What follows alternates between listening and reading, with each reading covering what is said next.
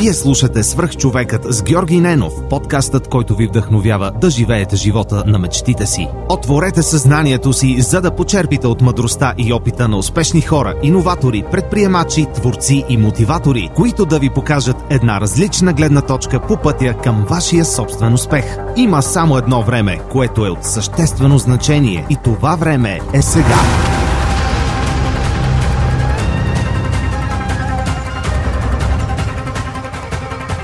TELUS International е иноватор, който създава и предоставя следващото поколение дигитални решения на редица световни брандове в областта на обслужването на клиенти. С над 3500 служители в София и Пловдив, компанията предлага възможност за дистанционна работа, гъвкаво работно време и проекти в сферата на бързо развиващите се технологии, видеоигрите, социалните мрежи, финансови услуги и финтек, туризъм и много други. Даваме там, където живеем е част от философията на компанията. Всяка година общественият борд на TELUS International Europe в България дарява 100 000 щатски долара на неправителствени организации за реализиране на социално значими проекти. Дни на подкрепа е доброволческата инициатива, в която вземат участие стотици служители в подкрепа на различни благородни каузи. Кариерно развитие, широк спектър от обучение и над 40 социални придобивки са само част от предложението на TELUS International. Разбери повече и кандидатства и на telusbg.com. Интервютата за работа се извършват изцяло дистанционно и от комфорта на дома ти. Успех! Здравейте, приятели! Преди да започне днешното интервю, искам да ви споделя един имейл, който получих наскоро от Иван Найденов. Здравей, Георги! Пиша ти за първи път. Доста харесвам подкаста ти. Открих го преди половин година и съм много доволен на това. Във връзка с молбата ти за обратна връзка за книгите в Storytel, ти казвам, че благодарение на теб се запознах и абонирах за приложението.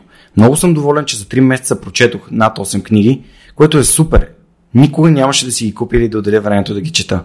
Това е серията Милениум от 6 книги, автобиографията на Ричард Брансън, както и Сапиенс, но и Ювал Ноа Харари. Започнах и записките по историята на България от Стефан Цанев. Сапиенс ти го препоръчвам, ако не си го чел. Иван явно е слушател отскоро и не знае, че Сапиенс е една от любимите ми книги. Искам да му благодаря за това, че сподели обратната си връзка за Storytel и това как Storytel и аудиокнигите му помагат да променя живота си към по-добро. А сега отиваме към следващия епизод на Свърхчовекът. Приятно слушане! Здравейте, вие сте Свърхчовекът с Георги Ненов. Днес имам изключителното удоволствие да ви представя моят приятел Асен Величков, съосновател на Балканик. Здрасти, Асене, благодаря, че прие моята покана. Здрасти, Жорка. Мерси за поканата и за това, че беше толкова отворен. Да, всъщност... Един наш разговор с тебе е свързан с филма, който заедно с Марто Граховски сте създали от 3 Minute Media, Живот без следа. Е една от причините да ми гостуваш, но аз от доста време си го мисля, тъй като според мен вие с Лаура правите страхотни неща и е хубаво да разкажем за нещата, с които се занимавате и всъщност примера, който давате за как да живеем в разбирателство с природата, да опазваме и всичко останало, което сте решили да бъде мисия на Балканик. Нека да започнем от там, обаче първо да разкажем кой е Асен Величков, как така от Модус 4 и отиде в Аляска, после как реши да се върнеш. Тия много интересни истории, които аз съм чувал доста от тях, но според мен ще е много интересно и на самите слушатели и зрители на Свърхчовека да ги чуят. Разкажи малко повече за тебе като дете и нека да проследим така любовта ти към природата. Къде как се е появила в твоя живот? Дори като се върна, обичам да го казвам назад във времето, като израснах в младост, всъщност ще се върна от там, че аз никога не съм имал село. И всичките ми приятели и летата отиваха по селата и нашите какво да направят, нали? Да си дадат една пауза от мене, ме пускаха при бабите ми дядовците в центъра, където имаше различен режим. При едните трябваше да се спи на обяд, да се гледат сериали, при другите беше по-свободно, защото беше къща, нали? Имаше двор, но там ходех по-рядко. Летата ходех при бабите си в центъра, но не беше някакси моето. Исках да съм близо до природата, исках да се връщам близо в квартала, защото място, в което израснахме, бяха две малки блокчета насред едни поляни и от стаята си виждах Симеонския лифт и Витоша. Около връзто бяха просто две ленти, които като ги пресичахме, отивахме на камбаните. И в общите линии аз бях човек, който винаги беше навън. по цял ден ритахме футбол, ловяхме гущери, змии, жаби. Това беше моето ежедневие. И в момента, в които трябваше, нали, да се ходи вече на училище, беше окей, но не знам, никога не съм бил, може би, човек, който е бил стриктен ученик, който е бил любимеца на учителите, който да е носил отличните оценки. Дори на много, на много родителски срещи майка ми, като се прибирала в нас, е била така леко разочарована от мене и се е викала как можа, нали, тук пак сега да се оплакват така от тебе учителите. Та в общите линии мене цялото ми детство премина навънка. Mm-hmm. И да, мога да кажа за нашите съответно. Майка ми беше, тя е всъщност учителка, директор на детска градина, баща ми е лекар, така че израснах в едно семейство, нали, на класическо българско семейство, бих казал, на лекар и учител, в което нямахме някакви особени възможности. Но пък за сметка на това беше изпълнено с някаква много свежа емоция и уикендите, които можехме да прекарваме заедно, го правихме по най-готиния възможен начин на камбаните. Имахме си любимо място с рекичка, където баща ми учеше да правиме лъкове, забивахме ножове, тогава всякакви такива дейности, които можехме да правиме. И така, в общи линии, това са ми първите спомени с природата и досега с нея, свързани с моето детство, нали, от най-ранна детска възраст.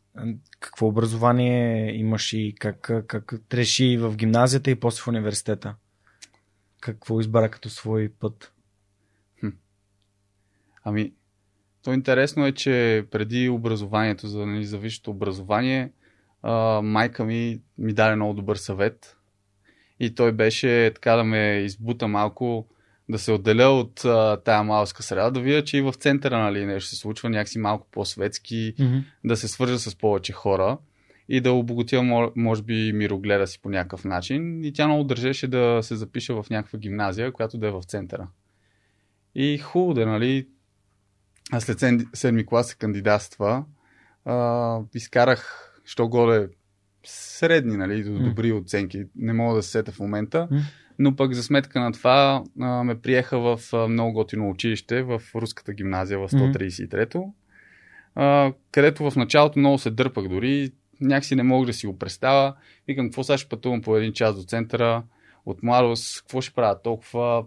Свързвах го с летата, в които отивах при баба ми и дядо ми, нали, и нищо правене, нали, в центъра, да. Нямах никакви познати, никакви контакти и някакси не си го представях. Но да, записах се и от 8 до 12 клас изкарах една страхотна гимназия на улица Шишман, която е, знам, може би всички кюшета, кашета, барчета. Едно време, нали, много ходихме по такива барчета. Сега се възражда доста Шишман, много се по-добре изглежда. А има идея да я правят и пешеходната сълтена. Та идея има още от 2011 съм чел един проект. До 2019 трябваше да се случи, да се изпълни. Но да, тя винаги имала живот. Някакси толкова е централна. Всичките по-свежи, такива по-модерни, съвременни барчета са качили позиционирани там. А пък, знам ли, едно време, като бях по-малък, но не знам дали ти всъщност си следи тая вълна, рапа, нали, тогава беше разделено, имаше East Coast, West Coast, Sniper, R&B. Бяхме такива по-смъкнати, скейта беше много на мода. Аз никога не съм бил скейтър, нали? Не съм бил. Много съм висок, имам някакво падания жестоки. Но за сметка на това много се събирахме на паметника и много ми харесваше цялата тази култура. Която не знам как да го пиша, може би urban, така градска среда, но същевременно по-алтернативна. И тогава си търсихме си своите занимания с какво може, нали, да уплътниме това кибичене там на паметника. И тогава, между другото, започнах да играя хек. Имаше такова едно движение, фристайл хек, имаше дори състезания, които се случваха. И да, Хек е всъщност едно от тия алтернативни неща, с които съм се занимавал дори. Сега просто ми изкочи. А колко време си прекарал в Хек? В смисъл, успя ли да станеш добър и да ходиш по състезание? Да... Точно едно състезание съм бил на Паметника, което беше импровизирано за нас по-малките. Имаше един пичага от квартала, който беше станал републикански и съответно на някакво по-високо ниво, така се беше свързал с някакви федерации или не мога да сета, спонсори. Нямаше много пари в това нещо, нали, да го спонсорират изцяло, но съответно той ни зареби така в квартала, започна да шие такива специални топчета и кажа от кожа, вътре ги пълнеш с полимери, с чми. Така за фристайл, преправяхме си гуменките и така някакси той започна да ни заребява по това нещо и да знам, видяхме някаква светлина и... Играхте Хек. Играхме Хек, да. Обаче това беше просто някакъв, може би момент такъв в детството и в юношеството. Не споменаваш някакви спортове, които така активно си играеш, защото за мен е футболната топка и Хека не стоят на една плоскост просто. Не, аз дори не знам всъщност откъде изкочи това, защото просто като се сетих за гимназията, веднага автоматично навързах Паметника, цялата тая зона, нали? И затова се сетих, но всъщност като бях малък, колелото, нали? Първо да започнем с футбола, по цял ден играехме отзад зад блока, имахме много готино игрище, в което си пасяха горублянци, нали, кравите. И ставаше голям екшън в общи линии, нали, падания, ставания в войната. Да. Така, това на село беше това, на стадиона пращаха кравите да играят и съответно имаше така мини по терена. Добре, интересно ми е да те питам, всъщност ти не знаеш, ама аз 133-то ми е важно на мен, защото мен там ми бяха курсовете за кандидатстване. Аз 6 и 7 клас съм ходил на Веди и там така се подготвих за гимназията и след това ме приехаме в немската. И тая гимназия на мен ми е много специална, защото всяка неделя съм ходил там. Всяка неделя. Уроци. Български и математика. Така че и в моето детство 133-то беше едно готино училище. Аз съм учил съм на подуване и в изток, но никога не съм хващал разликата. В смисъл между различните квартали, може би. Дори като влязох в гимназията в центъра, да, на майната си. В смисъл в центъра беше на майната си, защото аз живеех в Слатина. И просто нямах прек транспорт. И доста съм ходил пеша. Но може би много по-късно започнах да разбирам значението и на Борисовата, и на Южния парк, на Северния парк, защото съм живял до него, и на Витоша. Тотално, нали, различно от тебе, защото аз имах села, беше ми писнало да ходя на село. Всяко лято имах 3 села, се чуих къде ще ме пратят, колко време ще прекарам там. Дори след 7-ми клас, си помня, ми подариха колело. Преди гимназията е било това и може би на първата седмица, като мина първата седмица, спомням как ме болеше задника от това колело, което карах по цял ден с селото. Просто един бегач. Един маунтин байк карах. И буквално такъв си помня, леже и ме боли задника от това, че цял ден съм бил на това. Буквално цял ден съм карал колело. Но понякога има някакви неща, които ние приемаме за даденост. Аз мога да кажа, че ти си бил голям късметлия всъщност. Мерси, че го каза това за колелото, защото всъщност това е един от, може би, следващите много съзаеми спомени в моя живот и това колко много исках да имам колело. И как всяко лято, тъй като майка ми, нали, директорка на детски градини, там организират летата, такива лагери и ме взимаше за себе си. И след всяко едно лято, когато се връщахме и баща ми ни чакаше, аз очаквах той да ми изненади и да каже ти колело, да. Подарък за това лято. И това не се случваше. Не мога да се сета, може би бях на всъщност на 15 години, когато получих за подарък първото си колело бегач и бях толкова щастлив човек, толкова много го исках, защото повечето ми приятели в квартала всички караха колела на Витоша, много екстремно, даунхил. Услужваха ми с колела, взимах колела от приятели, но просто нямаха възможност нашите да ми вземат такова и Всяко едно лято чаках с нетърпение този момент да се случи. Накрая се случи, много се радах, много се кефих. Това е било колело, с което ти си правил даунхил от Витоша? Еми да, колкото може даунхила, но карах на ужасна и колкото се може повече. Качваме се с лифта горе и се пускаме по пътеките. Супер.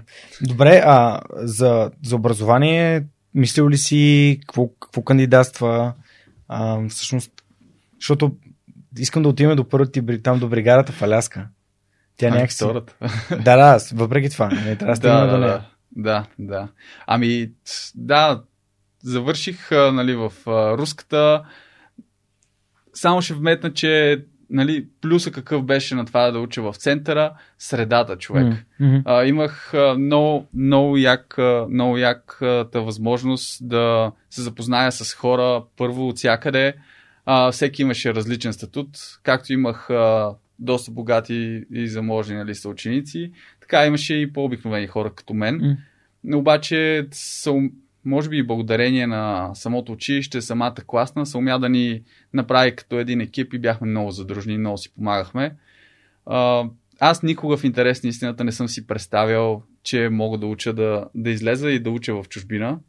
Имах някакси едно като закостеняло, може би ограничаващо вярване, което няма да натоварвам нашите с някакви пари, нашите не могат да си го позволят, следователно аз няма откъде да намеря пари. Въобще не съм имал някаква възможност дори да се замисля дали мога от някъде аз да намеря пари или с някакви усилия да си го позволя.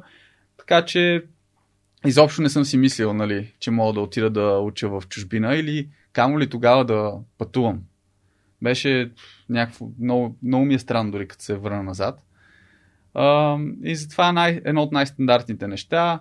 В 12-ти клас започнах да се готвя по математика, за да мога да си взема изпита. Тогава география ми беше по-като силен предмет, да кажем. Не го определям като най-силния. Mm-hmm. Но да, кандидатствах в УНСС. Приехаме. Какво да приеха? То всъщност от 2008 година беше станало вече общо. Първите години учиш обща икономика и после кандидатстваш след втората година. Да, окей. Защото ме приеха 2005 и още си бяхме на старата система. То до тогава, между другото, за да те приемат с много високи балове бях. Mm-hmm. Доста по-различно е било. От 2008 година някакси сено се отпуши един канал и започнаха да приемат всички. Някаква страхотна масовка стана. Mm-hmm. Руския ми беше доста по-добър от английския, кандидатствах с руски, но тъй като много бяха ограничени местата, примерно 60 бройки за международни отношения, mm-hmm. Не ме приеха респективно и си влязох с обща икономика, където първите 2 години life is life, купони, дори прекъснах, майка ми така ми разправя, аз не мога да разбера, викам ти в университет ли си, учиш ли, на купони ли ходите, какво правите въобще. И в този момент някакси усетих една свобода и си бях казал, трябва да си намеря някаква работа, защото винаги ме е интересувало да мога да си поддържам някакъв начин на живот, mm-hmm. Който ме кефи. В случая, като бях по-малък, бях много привързан към природата, към спортовете. Аз за спортове, мога да ти кажа, много и гребане съм тренирал, и волейбол играех много в гимназията, но лека по лека някакси започнах да се откъсвам от тях, защото много ме привличаха партията, баровете, някакси нощния живот ми беше много интересен и особено вече като влезеш в университета. Студентски град. Пълна свободия, да. Излизах с колегите ми, примерно всеки четвъртък в Студентски град, в петък и събота с приятелите от квартала ходихме в софийските клубове, въобще е голяма дъндания и трябваше да си намеря някаква работа да изкарвам някакви пари, за да мога да поддържам този начин на живот. И тогава всъщност започнах да работя в едно казино, където поемах само нощни смени и то си беше някакво като кълбойска среща всъщност там. Някакво много странното място. Беше в центъра на Бистрица. Аз бях абсолютно всичко там. Бях си крупие, пазач, чистач, барман. Кълбойска среща. Разкажи за тази кълбойска среща, какво те научи? Какво ме научи? Човек, аз изкарах там 2 години от живота си и това може би ми беше всъщност първи опит като за казарма, такъв да ме стегне и да ме дисциплинира, защото на какво ли не се нагледах. Не се нагледах на побоища между братия, които са загубили, примерно, семейните пари на комар, на това да дойдат най-големите, нали, бабаите така от селото, да ти кажат, пускай тук, нали, на тази машинка на кредит, ще ги върна парите други ден. И аз, нали, му кажа, абе, как така, нали, абе, няма как така, нали, ти извади нож, примерно, или някакви такива работи. Побоища, но примерно, ако някой по-цветен такъв човек дойде, нали, примерно, имаше една приказка, нали, че турчин, примерно, не осъмва там, което беше, нали, пак много шокиращо. Защото осъмва. Виждал си, нали? Абе, виждал съм невероятна агресия, между другото, която много ме, някакси много ме отврати, но не знам, не съм говорил много за този етап от живота ми. Ама те научи на неща. Еми, много неща ме научи. Научи ме как да бъда хладнокръвен, как да мога да контактувам с всякакъв тип хора. Започнах да се приобщавам към абсолютно всякакви компании, към всякакви хора. И по някакъв начин съумяхме да контактуваме с тия хора, които си бяха клиентелата на нея на това място. Аз самия... А защо реши да напуснеш? Ами, защото то вече просто си му дойде и времето. Накрая започнаха вече да стават и... То не като инциденти, обаче знаеш ли текучеството на моите колеги, които бяха тогава, за 2 години, знаеш ли, можеш да предположиш едно число колко хора се смениха. За 24 месеца ли? Ми 10 на човек. Около 60. 60 души. Около 60 души се опитаха да бъдат такива крупиета, нали? Като тебе. Да, като мене, и да могат, нали, да правят тази работа, тази си я правих, нали, която беше много сложна. През деня бяха 2 жени, обаче нощната смяна, настъпили мрак, ставаше вече много тежко. Да. И да, искаха хората да намерят, той аз исках, защото по едно време бях вече постоянно там, всяка вечер, бях се стопил, не ядях добре, с интересни сената. Ами да, съня ми беше много зле. Тогава и пиех, за да мога въобще да се... Да преживее това нещо, разбираш. В общи линии трябваше да бъда същия като клиентите, нали, да се следя с тях, за да може да се случи, нали, тая работна вечер. И да, беше много странно преживяване това за мен. Важното е, че си научил някакви уроци отново. Да. Какви за бригадите? Ами, за бригадите... Да, после...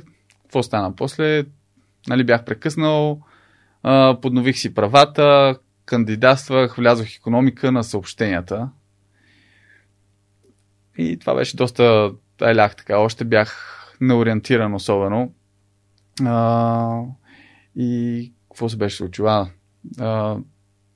Една моя бивша приятелка, тогава, може сета, 2012 може, 2012 година, така започна да ми говори, абе, не искаш ли да отиваме на бригада, тук има такива възможности. В същия момент една приятелка от квартала се беше върнала, беше ходила във Флорида и беше много доволна.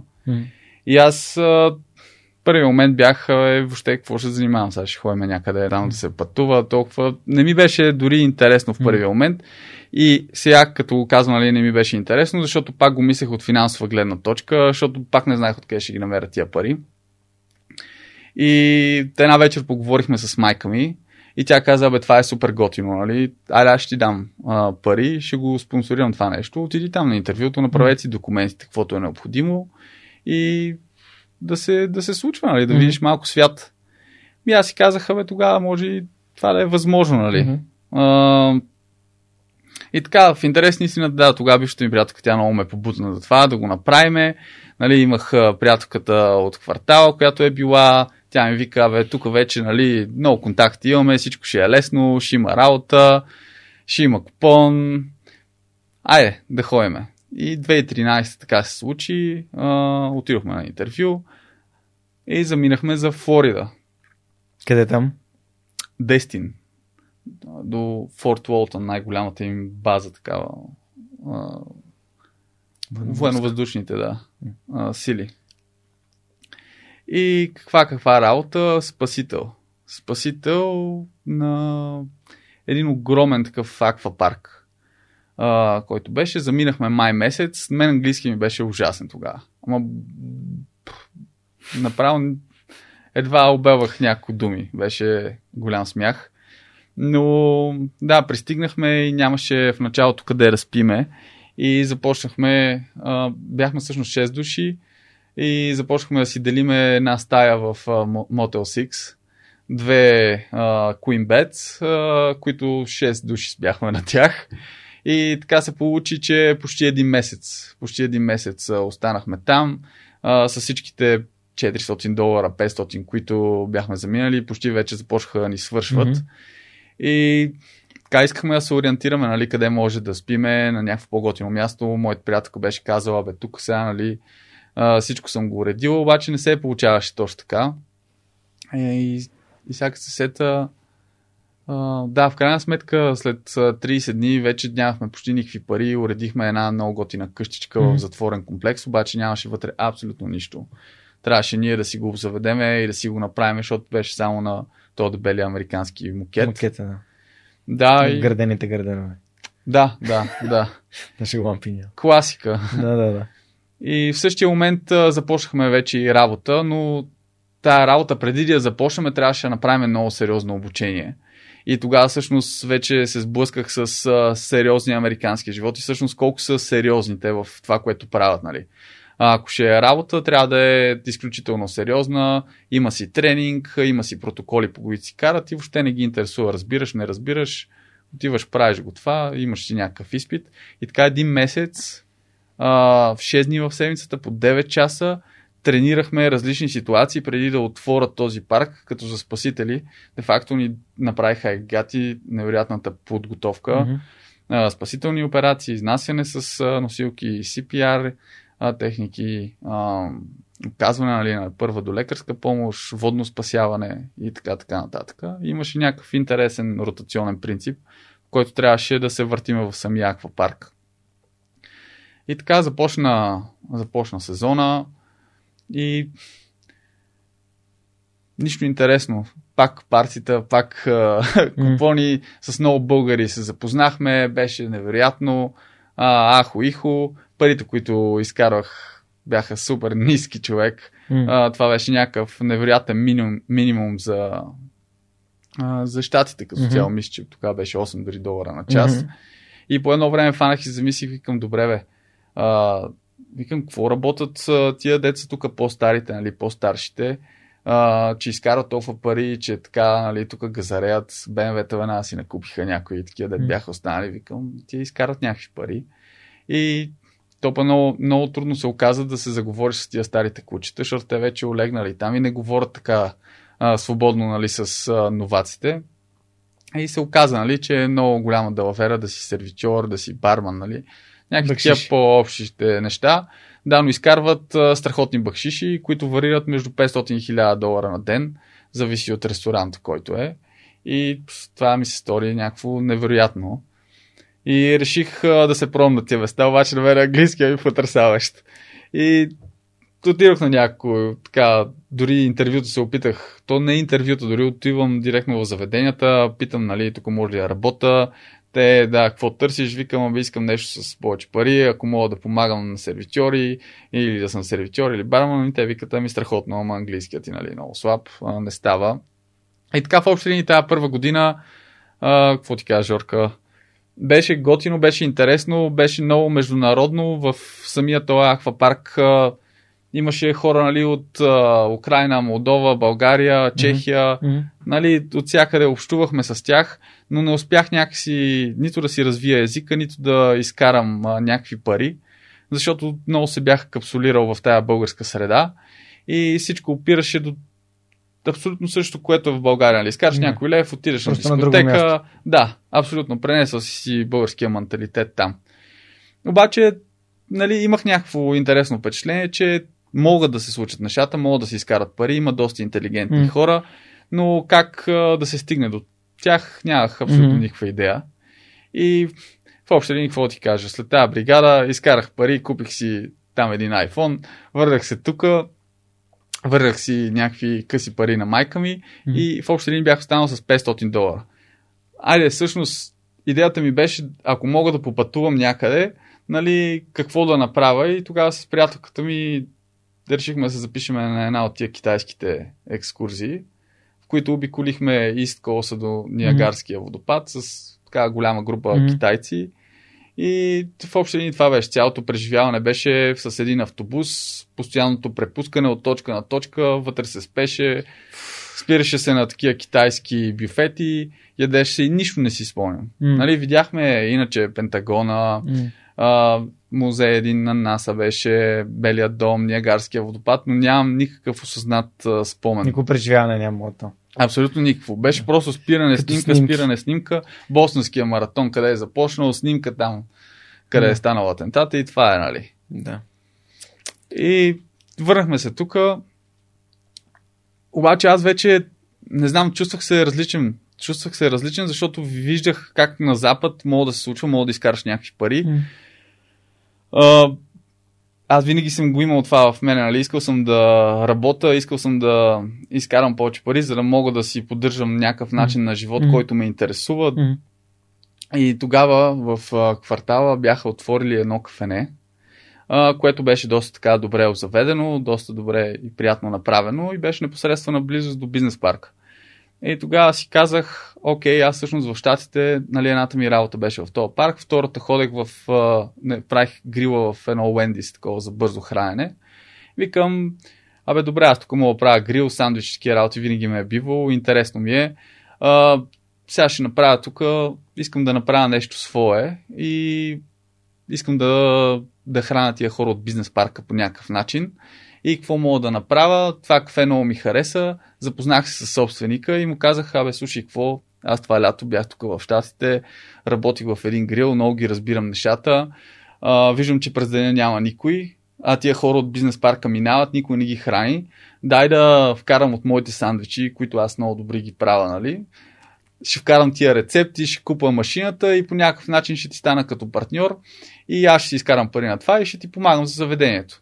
И човек толкова беше оклюмал и унил, защото всъщност той не правеше абсолютно никакви пари от това заведение, а беше вкарал много пари заради тогавашното му гадже, което го навил да направи заведение, и каза, еми хубаво.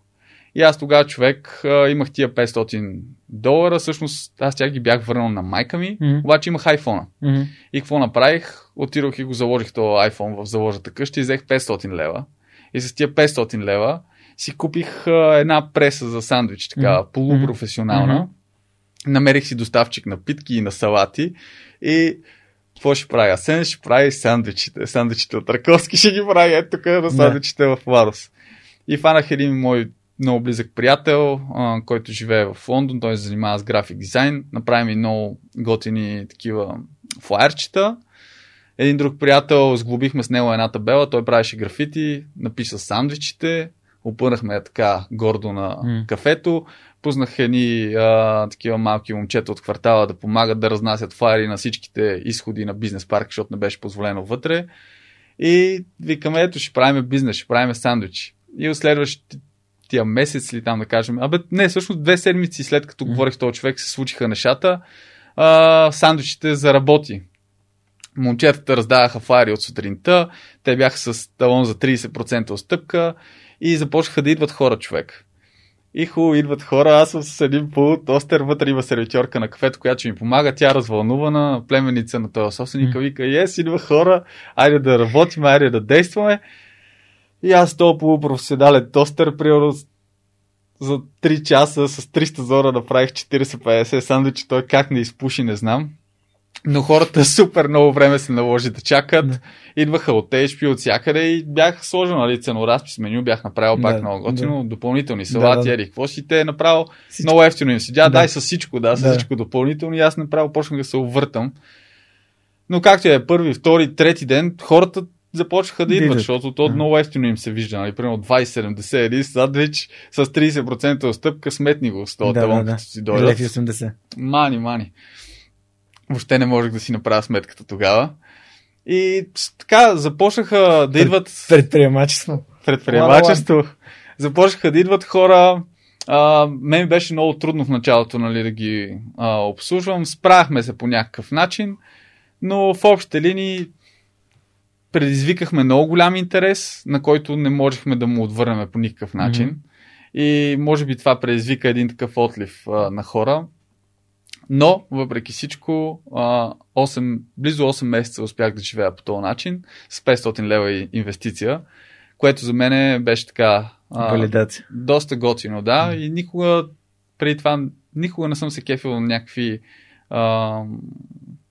такива, как го кажа, нормални работи. Нали? Не съм си представил, че ще отида в офис или нещо такова до този момент. И винаги съм търсил нещо алтернативно, с което да мога да изкарам някакви пари, да имам движение, да имам контакт с хората.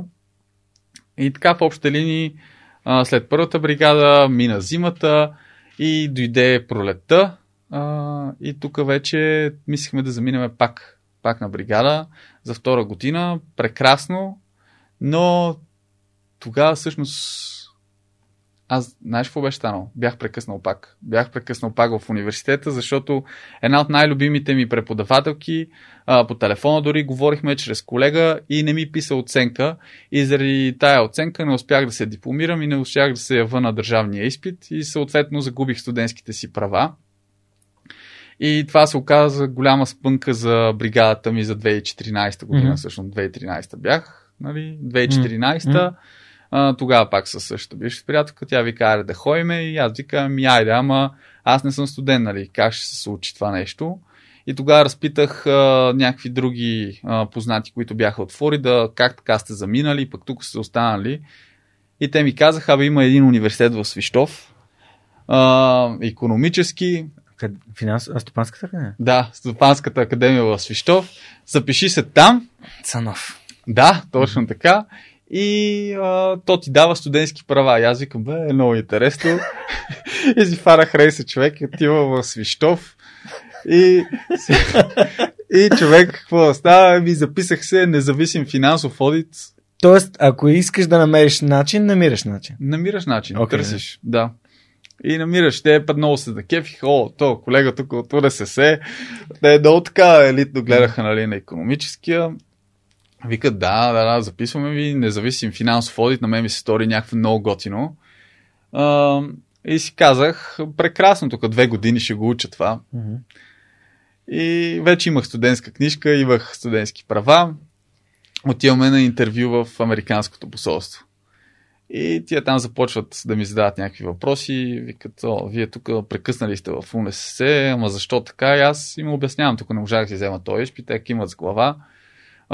Виката, ама сте записали в Свищов, нали? Това е на другия край на България. Mm-hmm. Аз викам, да, защото имам огромен интерес в икономиката, а по финансите, перспектива там е бъдещето, нали? Да. Трябва ми нещо по-специално и те викат, разбираме, да, но няма да ви дадем виза. И аз викам, как така? Нямате оценки никакви от този първия семестър, още нямах никакви оценки. Аз викам, как бе? Аз по всичко съм изпитали, вече имам оценки, нали? Просто не са ги внесли, нали? Те викат, така ли? Аз викам, да. Добре, тогава ни представете тия оценки и пуснете книжката в консулството и ще преразгледаме случая ви. И викам, супер. Обаче тогава Великден се падаше. И аз пътувам до Свищов обратно. Звъна на всичките преподаватели. Въобще аз не бях изпитван по нищо, човек. Те ми викат, подготви това, подготви онова. Стоях 3 дни в Свищов по време на Великден, звънях на преподавателите, ходих до къщите им, написаха ми оценки по всичко, човек. Без да изпитали? Не ви изпитваха ме те. Ага. Викат, подготви се на това, отери коя си книга. Аз викам, нямам я тази книга. Тя е моя, естествено, нямаш. Купи си. Купувам си книгата на преподавателя. Това е, да кажем, вече половината изпит си го видал. После развивам някаква тема по някоя глава, която ми дадат, която съм я прочел предходната нощ и всичко беше точно, нали? И аз вече доволен, справил съм се с задачата, пускам си книжката в Американското посолство. Прекрасно, обаче въпреки всичко пак ми отказаха виза и не ми дадоха. И аз викам, баси, тъпото, нали? тия пък какво сега запанаха, бяха ми казали още, че такова. И какво се получи тогава? Нещо много интересно. Бившата ми приятелка, тя замина, не ѝ дадоха виза, тя се върна на същото място. И аз се чудех тогава какво да правя с лятото, какво ми се прави изобщо. Нашите и бабите, дядовците ми викаха, време, айде, стягай се, намирай си сериозна работа, не мога само да се шляеш така по света. И аз викам, да бе, ама не го усещам това моето. И се бях сетил за една моя приятелка от детството. В Марос се бяхме запознали и от близо 14-15 години не се бяхме виждали. И просто ми изникна в съзнанието и исках да й намеря някакъв контакт. И имах майка и във Фейсбук. Чрез моята майка, нейната, писах и дай ми телефона тук на Весто. И свързахме се с Весто, не се бяхме виждали от толкова много години, излязохме така на разходка се видиме и всичко беше както преди, човек. Много яки взаимоотношения. И викам, ти какво правиш, какво занимаваш? И тя вика, ми тук управляваме ни сърф училища на нашето море. Вика, дори си търсиме сърф инструктори. Та беше от това лято не дойдеш, нали, да работиме заедно. И аз това като го чух, ебати готиното, такова се развълнувах супер много. И всъщност мене сърфа винаги ми е бил в кръвта, винаги съм имал огромна страст към вълните, към морето, към водата, но никога не съм имал възможност да го практикувам. Още като бях малък, като гледах Point Break с Киану Ривз, бях, това е моето, нали, бати готиното. И така отидох всъщност на морето, където тя ми направи един курс за инструктор. Един месец, май месец всъщност се учих да преподавам. Всъщност да карам първо, после да мога да преподавам за начинаещи. И какво се случи, че човека, за който тя работеше, отваряше ново сърф училище на Царево на Настинарка. И тя ми вика, абе, искаш и направо с мене и с брат ми да заминеш надолу, ще сме си тримата заедно в дивото на юг. Въобще няма да имаме този допир тук с комерциализацията, която беше около Равда, там им беше основната база. И аз викам, ми супер, бе, аз това искам да я прекарам време с вас заедно, да се учиме, да е готино. И така изкарах цяло лято, човек, като сърф инструктор.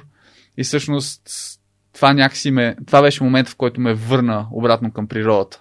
Бях забравял какво е, може би, от всичките тия безпаметни партита, просто безсмислени приказки с тоя, с Соня.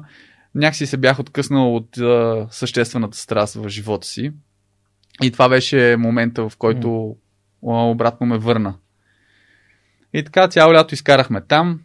А пък на есен всъщност какво се беше случило. Аз тогава май си бях това в Свищов. Всъщност изкарах си тогава всичките изпити в Свищов. Държавния само не съм си го взел. Но както и да е, през това време лятото всъщност така се случи, че си взех и държавния... Не, края на лятото си взех и държавния изпит. Завърших си бакалавра икономика на съобщенията. И тук беше възможността, нали, да запиша магистратура. И вече исках, винаги ме е интересувало нещо свързано с бизнеса, предприемачеството, някакви такива неща. И се чудех се какво, и маркетинга много ми се видя като някаква възможност, като нещо ново. Катедрата е много силна в УНСС. Имах си съответния бал вече, имах добри оценки и мисля, че пак имаше изпит. Не съм много сигурен как се случи, но... Да, маркетинг те приеха. Да, маркетинг и стратегическо планиране. 3 семестра. Сме си много близки приятели. А Катранджиев владел ли? Да. Супер. Това са ми... Всъщност първият предмет, който ми харесваше в УНСС и някакси ми се отдаваше, беше маркетинг и не съм си давал сметка. Катранджиев ми водеше медийна реклама. Реклама. Ти не си бил реклама? Не, бях икономика на транспорта, само че той ми водеше упражнения, които по-скоро не бяха... Маркетинг, лекциите бяха за маркетинг, неговата част беше по-скоро реклама.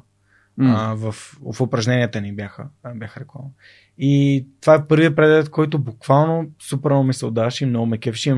Първият предмет, който имам шестица и в който съм учил в УНСС. Защото имаше неща, които просто бяха безумни. Не? Индустриален маркетинг. Не, имаше неща като основи на труда, някакви такива неща. Икономика на труда. Управление. Управлението беше интересно, защото имаше някакви казуси, но като теория беше някакво безумие. Но както и да е. Та разкажи сега за...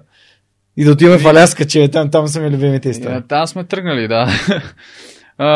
Влязох, маркетинг, магистратура и тук вече нова среда, нови колеги. Много, много готини и свежи колеги попаднах. За пореден път всъщност. И хубаво, първи, втори семестър. И пак пред мен е... Чай сега, какво беше станало също? Бях се върнал, от морето. Свършва това със сърфа. Тогава бившата ми приятелка, тя се връща от Флорида. Ние още продължаваме заедно. Обаче аз вече някакси, не знам, след това лято, някакси бях останал със себе си, бях премислил супер много неща. Имах някакво усещане, че искам да направя някаква промяна с живота си. И така се случи, записах се магистратурата маркетинг. Мина зимата и се разделих с тази приятелка.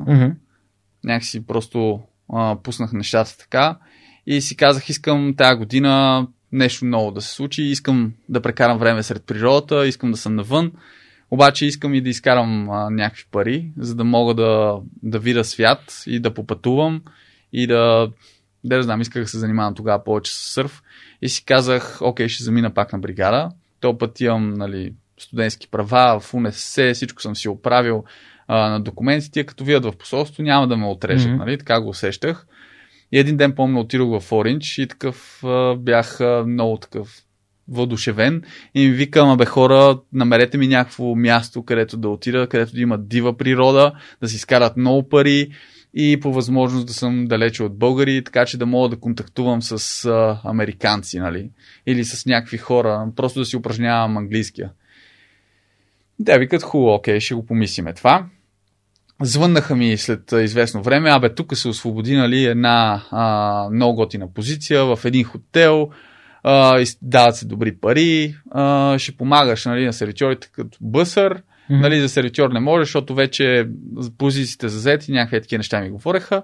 Аляска става въпрос. Бъсър е този, който движи количката и... То нямаше количка, отсервира, помага там някакви такива работи и взимаш процент от бакшиша, И това като ми оказаха процент от бакшиша, добра ставка, фиксиране, викам, добре, Пък аз там като отира ще се оправя. И искам да съм сам, Това беше нещо, че исках да съм сам просто. И... направихме едно интервю с тия хора, харесахме се, звучеше всичко много готино и трябваше да замина началото на май месец. Следователно изкарах си първи, втори семестър, имах някакви пак предмети да взимам, обаче като отидох в посолството и като те ме питаха, къде ще ходиш? И аз викам, Аляска. И те, Аляска? Заповядай. Ти ми задай да се минавай. Няма никакви проблеми. После слушателите ще разберат защо. И те бяха много отворени, много така се накефиха.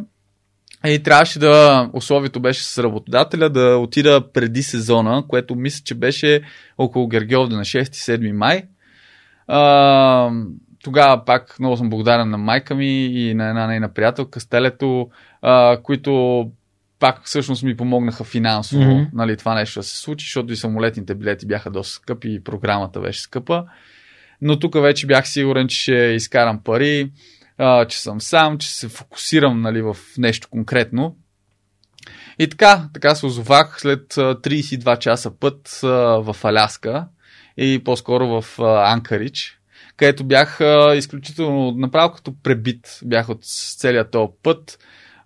Не бях говорил с едно момче всъщност бях говорил, дет миналата година е работил за този хотел и ресторант. Той беше много доволен, вика, брат, страхотно, аз да говоря английския, много добри пари си изкарват, тук ще уреда и втора работа, там мейнтънс, нещо, поддръжка, много добри пари. Аз викам екстра, значи, то пиче го намеря, ще ми помогне и за втора работа, всичко точно. Отивам в Анкарич, слизам на летището, скапан, взимаме едно такси, там са още някакви българи, се запознахме в последния самолет.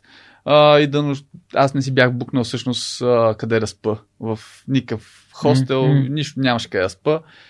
Те ми викат, ти нормален ли си? Таксито ги остави пред техните хостели. Аз викам, беса, ще си намеря при вас, и се оказа, че няма никъде места. И накрая таксиметровия шофьор ми помогна и в някакво такова хостелче останах за една нощ, където бяха супер големите хипстери, човек. Аз не знам дали си виждал. Май не съм ти показал едно клипче, показвам вътре, нали, разхождайки си с този хостел, какво е. Викат, ще те настаним в обща стая за $15 на вечер. То вътре двоетажни легла бяха около 6. Е, така, кочина, човек. Всичко на крака, на някакви марихуани, алкохоли, е така, разпиляни. Един човек спи такъв като мъртвец. Банята някаква тече от всякъде, от страна. Бе, да. Много неприятно. Попадна си на прекрасно място за първа вечер. И всичко това ми го казват и аз викам, супер, нали? Оставам, защото нямам друг избор. Обаче в същия момент се пипам такъв да плата и човек, забравил съм си парите, паспорта в чантата за лаптопа, де факто и чантата за лаптопа и лаптопа на летището. И направо така се плеснах за главата и викам, абе, мамо стара, колко съм зле. Това за втори път ми се случило. Два пъти отивам в Америка и два пъти си забравям всичките пари и паспорта. Миналия път беше в таксито.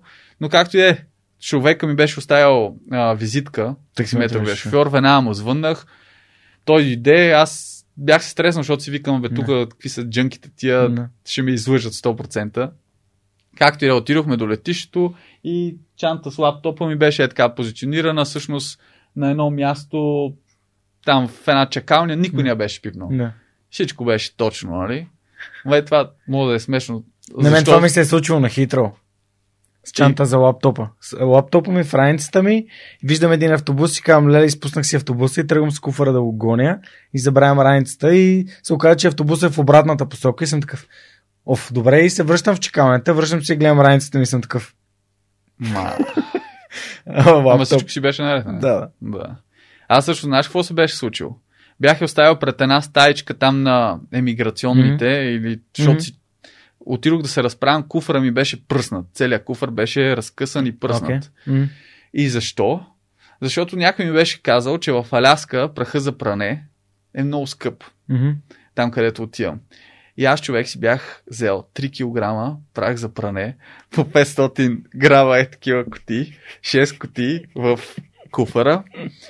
Заедно там с лютеници и такива луканки, където бяха и за мен, и за приятел да ги прата в Калифорния. И са забранени. Човек, бяха инспектирали всичко, беше никаква глоба, но всичко беше инспектирано, праха за пране беше пръснат в куфъра.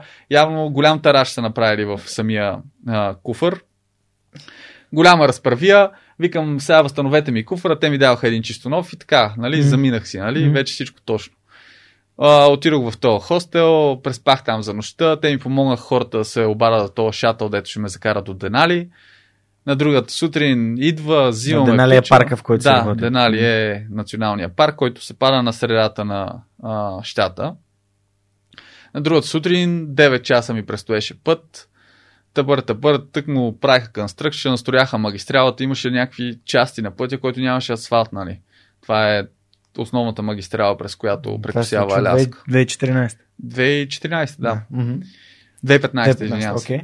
И да, пристигнах там, всичко изглеждаше много готино. Един хотел, като от приказките на един хълм, с панорамна гледка, отдолу глед червата река, на началото на парка. Всичко беше прекрасно, нали? Много готин хаузинг. И си викам, бе, добре, тук ще се получат нещата. И така, лека по лека започнахме работа. Като в самото начало, даваха ни часове, започвахме рано, много рано, в 4 сутринта. И започнах да усещам първия такъв биологически проблем, защото бяха там белите нощи. Де факто нощта беше около 3-4 часа и то беше сумрак, не беше тъмно-тъмно. Трябваше да ставаме много рано, в 4 започвахме работа и в около 11:30 вече всичко е готово. Де факто подготвихме просто една закуска за гостите на хотела. И пак имаше доста българи, обаче аз такъв си бях по-настрана, обаче ги разпитвах тия деца от минали години, тук кои работи дават повече пари, какво се случва. В общи линии събрах информация, че трябва да работя за парка, защото това се водило опасна работа и дава двойно повече пари. Викам, супер, ще си търся работа в парка, но нека дойде време, нали? И така, около първите 20 дни беше интересно, защото, нали, динамика, мен ми харесва това с сервирането, помагането, нали, много хора, много красиви гледки. Бяха ми обещали процент от бакшиша, но на първия пейчек видях, че има някакви орязани неща и всъщност това, дето сме говорили, въобще не е реално, защото примерно сервитьорите правят по $200 на сутрин бакшиш, а пък на мен ми се пада нещо от сорта на $13-15, което е смешно, нали, за тази работа. Говорих с менеджерката, тя вика, това е положението, ти какво очакваш? И много се ядосах, писах едно съобщение на спонсора ни, който трябва да ни закриля там. Никакъв отговор. Викам, баси, какво се случва? На следващата сутрин може би е имало нещо, нали, те са писани на работодателя.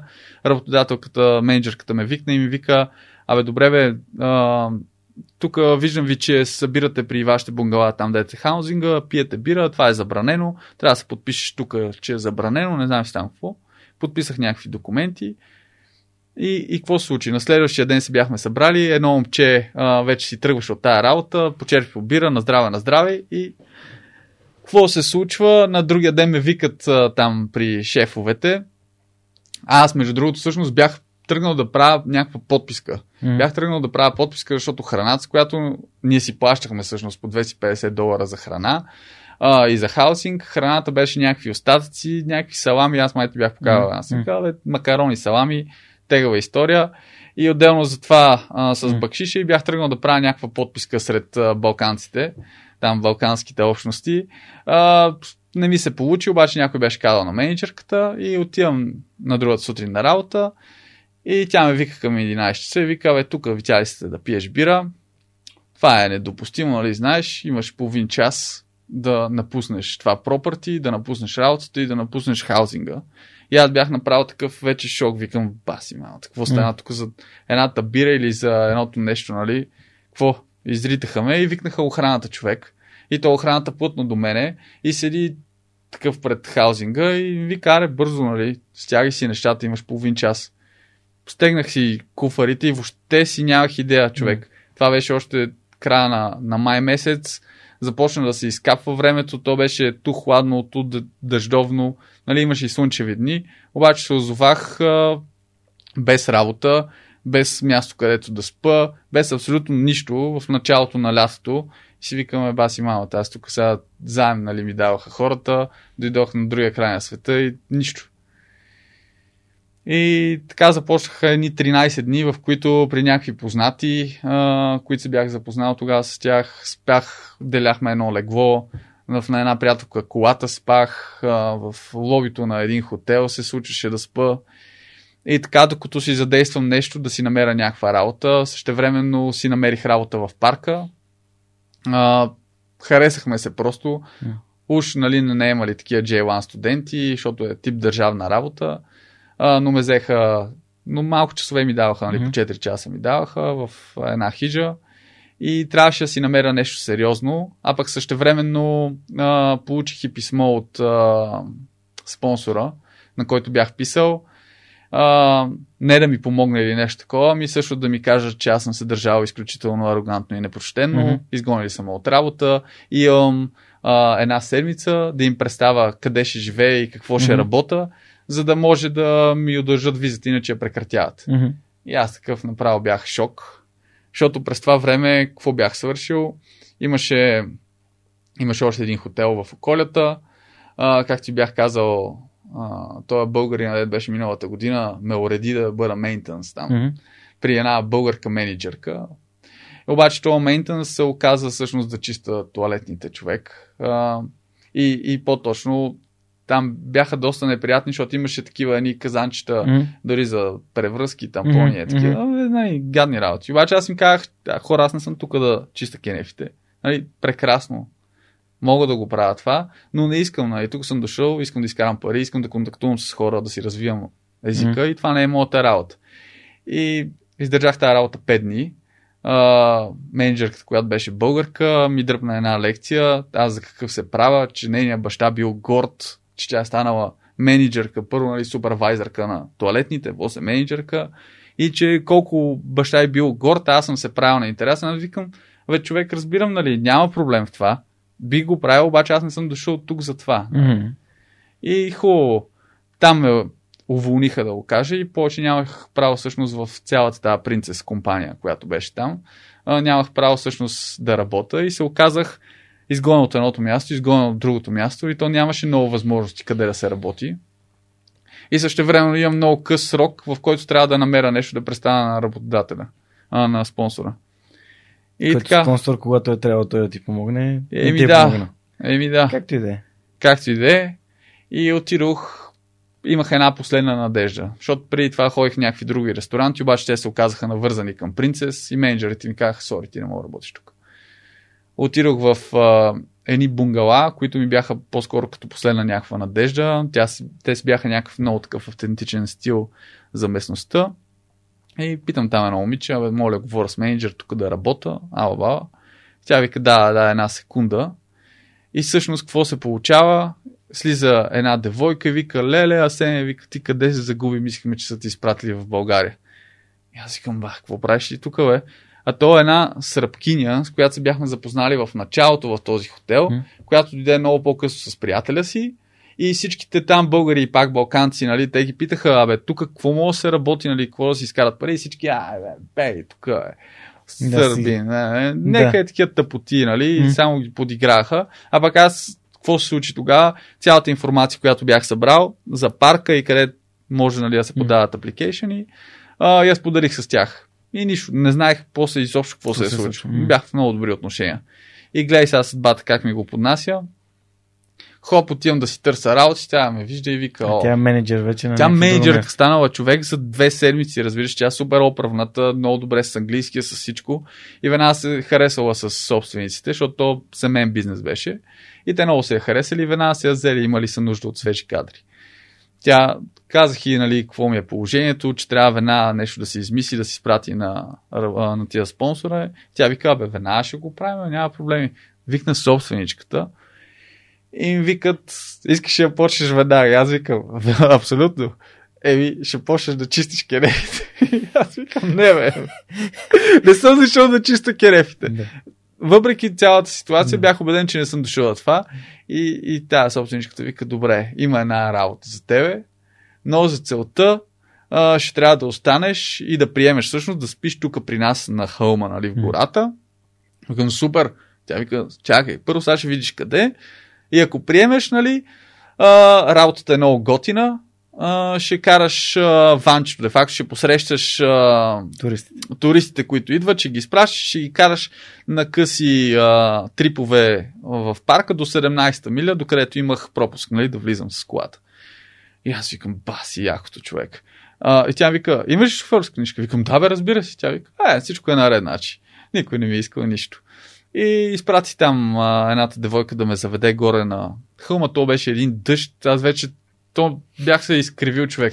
Първо, че не си съм спал нормално с дни.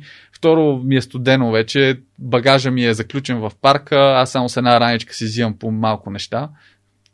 Ми беше изключително неудобно. И отиваме горе на това хълмче и видяхме, и тя ме завежда в едно бунгалце такова, дето е 4-5 квадрата бунгало с едно дървено легло, с един от старите дюшеци и няколко такива етажерки, нали, плеснати отстрани. Няма ток, няма отопление, няма вода, няма прозорци. Баня, няма прозорци. Единственият прозорец беше, то не беше прозорец, беше чупен отгоре. Тая снимка ще ми я пратиш, ще я сложим към епизода. Ще я прата, да. За да си представят хората къде си отишъл в Аляска да спиш. Каква е температурата лятото в Аляска? Ами, в началото стигаше, имаше и до 25 градуса, нали? Но много варирано. За 4-5 месеца, 4 сезона се сменят. И в интерес истина, да, аз като го видях това местенце, се влюбих, човек. Защото какво имам си? Независимост.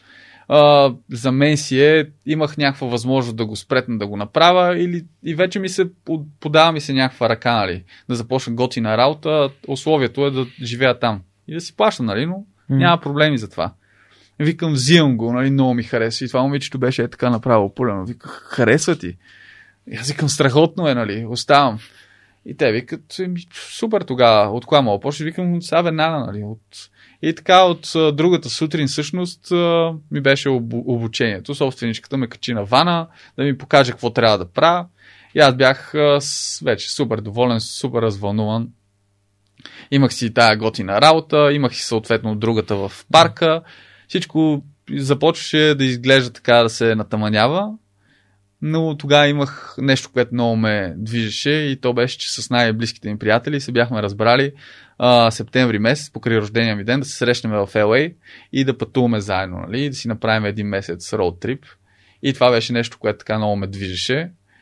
И така, вече си имах къде да спа, имах си готина работа и започнах да си правя малки ремонти и подобрения, да си поръчвам спални чували, да си търся одеяла.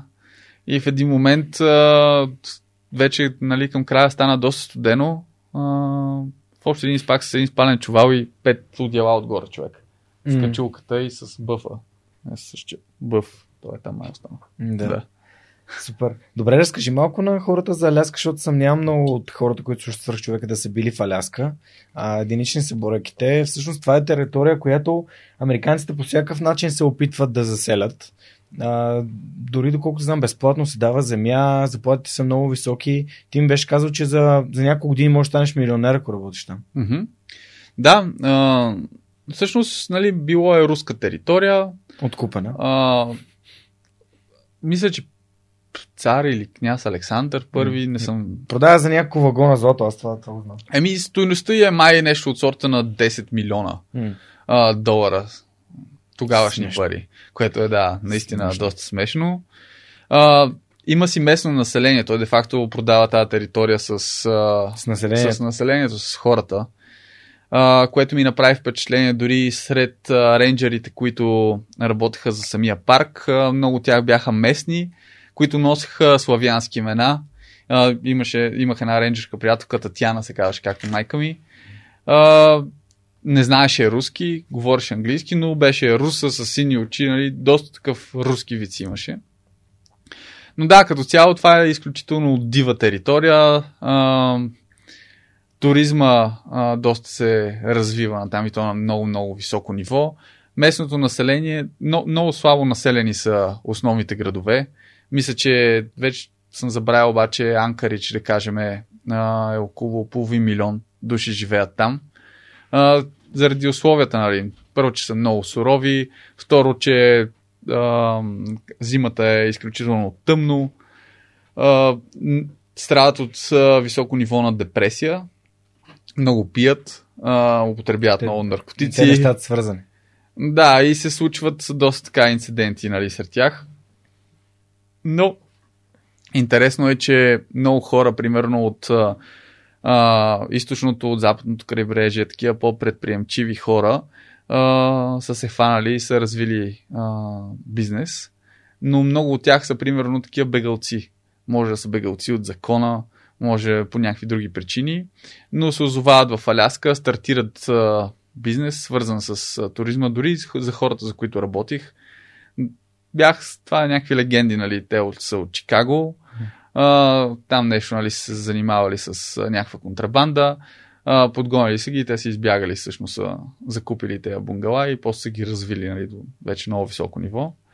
Но да, идеята е, че много, много добри доходи има, много, много добри пари могат да се изкарват. Това, което аз го бях сметнал, бях се зачудил, нали, бяха ми предложили да остана там. И дори ми бяха казали от сорта, ако искам да работя в мина, никакъв опит нямам с мината, обаче се бях замислил чисто от финансова гледна точка, тъй като се предлагаше нещо от сорта между 60 и 80 долара на час и си представи с овертайма, де-факто, колко много пари могат да се направят, нали, за много тежка работа, но съответно друга такава пак неквалифицирана работа, която беше интересно, човека, който държи знака, нали, на ремонтните дейности Stop and Slow, и когато минават колите, този пич изкарваше по 80 долара на час човек. В повечето случаи оставаше по 12 часа да работи с овертайма над 1000 долара да седи и да го държи този знак. И знаеш ли защо? Не. Защото се води високо рискова работа. И аз викам, как така високо рискова? Нали? Кое е риска? Дори няма и трафик, нали? Ами, че повечето от тия местните, нали, много пият и други не ги виждат тия стопен слов и направо минават през тях, човек. Много такива инциденти имаше. И да, иначе и другата работа беше вече в самия парк, където се започва, примерно, от някакво ниво и можеш да започнеш после към National Park Service. Дори самите шофьори на автобусите, те не бяха просто шофьори, те бяха тип екскурзоводи, тъй като се посвещаваха да учат за парка, както и рейнджерите, да учат, да изследват, и там вече заплатите бяха много-много сериозни. И това го бях пресметнал, че ако остана за 5 години там, нали, да се посвета да работя нещо, мога да изкарам близо 1 милион и после да инвестирам, да си развия, примерно, собствен бизнес. Примерно, да направя сандвичите там или нещо такова. Сандвичите. Или да се върна в България просто с пари, да стартирам нещо. И все пак в септември реши да си направиш трипа, да се пребереш в България. Еми да. Защо? Беше много яко. В смисъл, цялото това лято беше невероятно. Супер много неща преживях. Видях как си развиват аутдор бизнесите. Там беше много интересно, защото това е основата, нали? Всичките спортове на открито, туризъм. И просто много ме впечатли как го правят хората. И с целия ми този допир с всичките хора, които ги взимах във ванчето, когато ги посрещах, когато ги изпращах или когато ходихме на турчета, аз всеки път им разказах за България. И всеки път им разправям, абе, тук е много готино, гледай тия дървета, гледай тия планини, животните какви са, нали, какви срещи може да имаш в самия парк.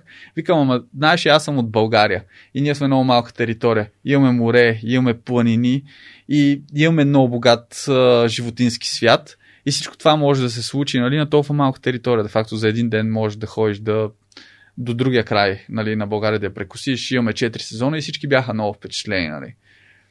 И аз някакси тогава започнах да си представям както в момента ги посрещам тия хора, абсолютно също мога да го правя в България. И виждах някакъв интерес от американци, австралийци, канадци, нали, към моя личен живот и защо аз съм избрал да се занимавам с това. Де факто, тях много им харесваше историята. Това беше най-ценното за тях. Те не бяха просто като китайските туристи, които ходихме миналата година с рейса да се наснимат, ами тяхното пътуване беше свързано с някакъв смисъл, нали? Искаха да търсят нещо. И аз го разбирах като някакво вдъхновение. Срещи с хора, с природа, търсеха себе си. И това на мен много ми хареса. И си казах тогава, аз ще се върна в България и ще показвам България на американски дори пътешественици. Това си го бях казал за първи път. И да, окей, свърши сезона в Аляска. Дори ме бяха питали, нали, дали искам да остана да ми помогнат с документите, да остана да работя за това семейство, защото те имаха и пивоварна, и в Анкарич имаха развит бизнес. И аз им казах, абе хора, това не е за мене, аз си имам страна и тя си ме чака. И още нещо интересно ми се беше случило. Тогава за първи път се срещнах с йогата и за първи път всъщност практикувах йога. Имахме една много готина колежка, още в първото работно място, където бях, която правеше йога за персонала. И отидох на един нейн клас и супер много ми хареса, човек. Как съм такъв висок и леко изгърбен, имам проблеми, нали, с гръбнака, болешки в кръста, някакси. Първо на физическо ниво започна много да ми помага, а второ и много започна да ме успокоява един вид ментално.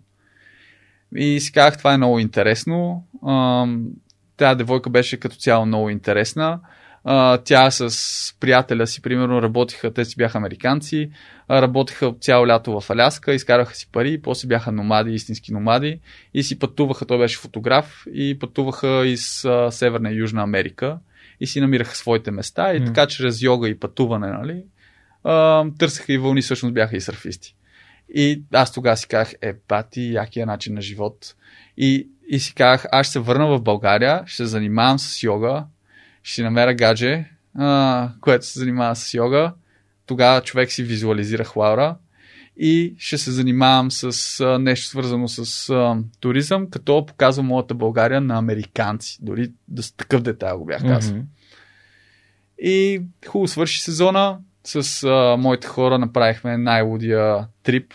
Въобще цялото западно крайбрежие, ходихме до Хавай, навлязохме навътре, Лас Вегас, ергенско парти, ергенски запой. До Гранд Каньон ходихме, обиколихме. Аз вече много се бях отворил за към природа, национални паркове и гледах максимално така паркове да обиколим. И после прибрах в България. Прибрах се в България и първото нещо, което беше е да започна да търся къде мога да практикувам йога. И така имаше около един месец, нали, попадах на някакви много интересни такива реклами, такива с бради, с коси. Викам, бе, това не е това модерното, да го видях в щатите, нали, няма я тази глътка свежест, която видях там. И не го усещах, докато една Фейсбук реклама така не ме стовари буф. На йогата на Лаура, йога с Лаура, не мога да сета точно какво беше. Първия клас безплатен. И аз викам, екстра, това е за вере. Пиша там на страничката, наистина ли е така, първия клас безплатен и къде е точно, защото не ми беше ясно къде се провеждат класовете. Никакъв отговор и тотално бях забравил. И един ден, 2 седмици по-късно, с един приятел ми се обажда, дай да дойда да се видим. Аз тогава нямах работа, бях доста свободен. Викам, хубаво, да, ще се видиме, обаче аз исках да отида на фитнес, нали, тогава и с фитнес се занимавах по това време, така тренирах и спортувах си. И до 4 часа помна, че беше в Flies фитнесите някаква отстъпка, имаше по-ефтино. Да кажем, за 2 лева, вместо за 4. И аз много, нали, като нещо мога да използваш на бонус, по-добре да го използваш. Като не ходиш на работа. Да, разбира се.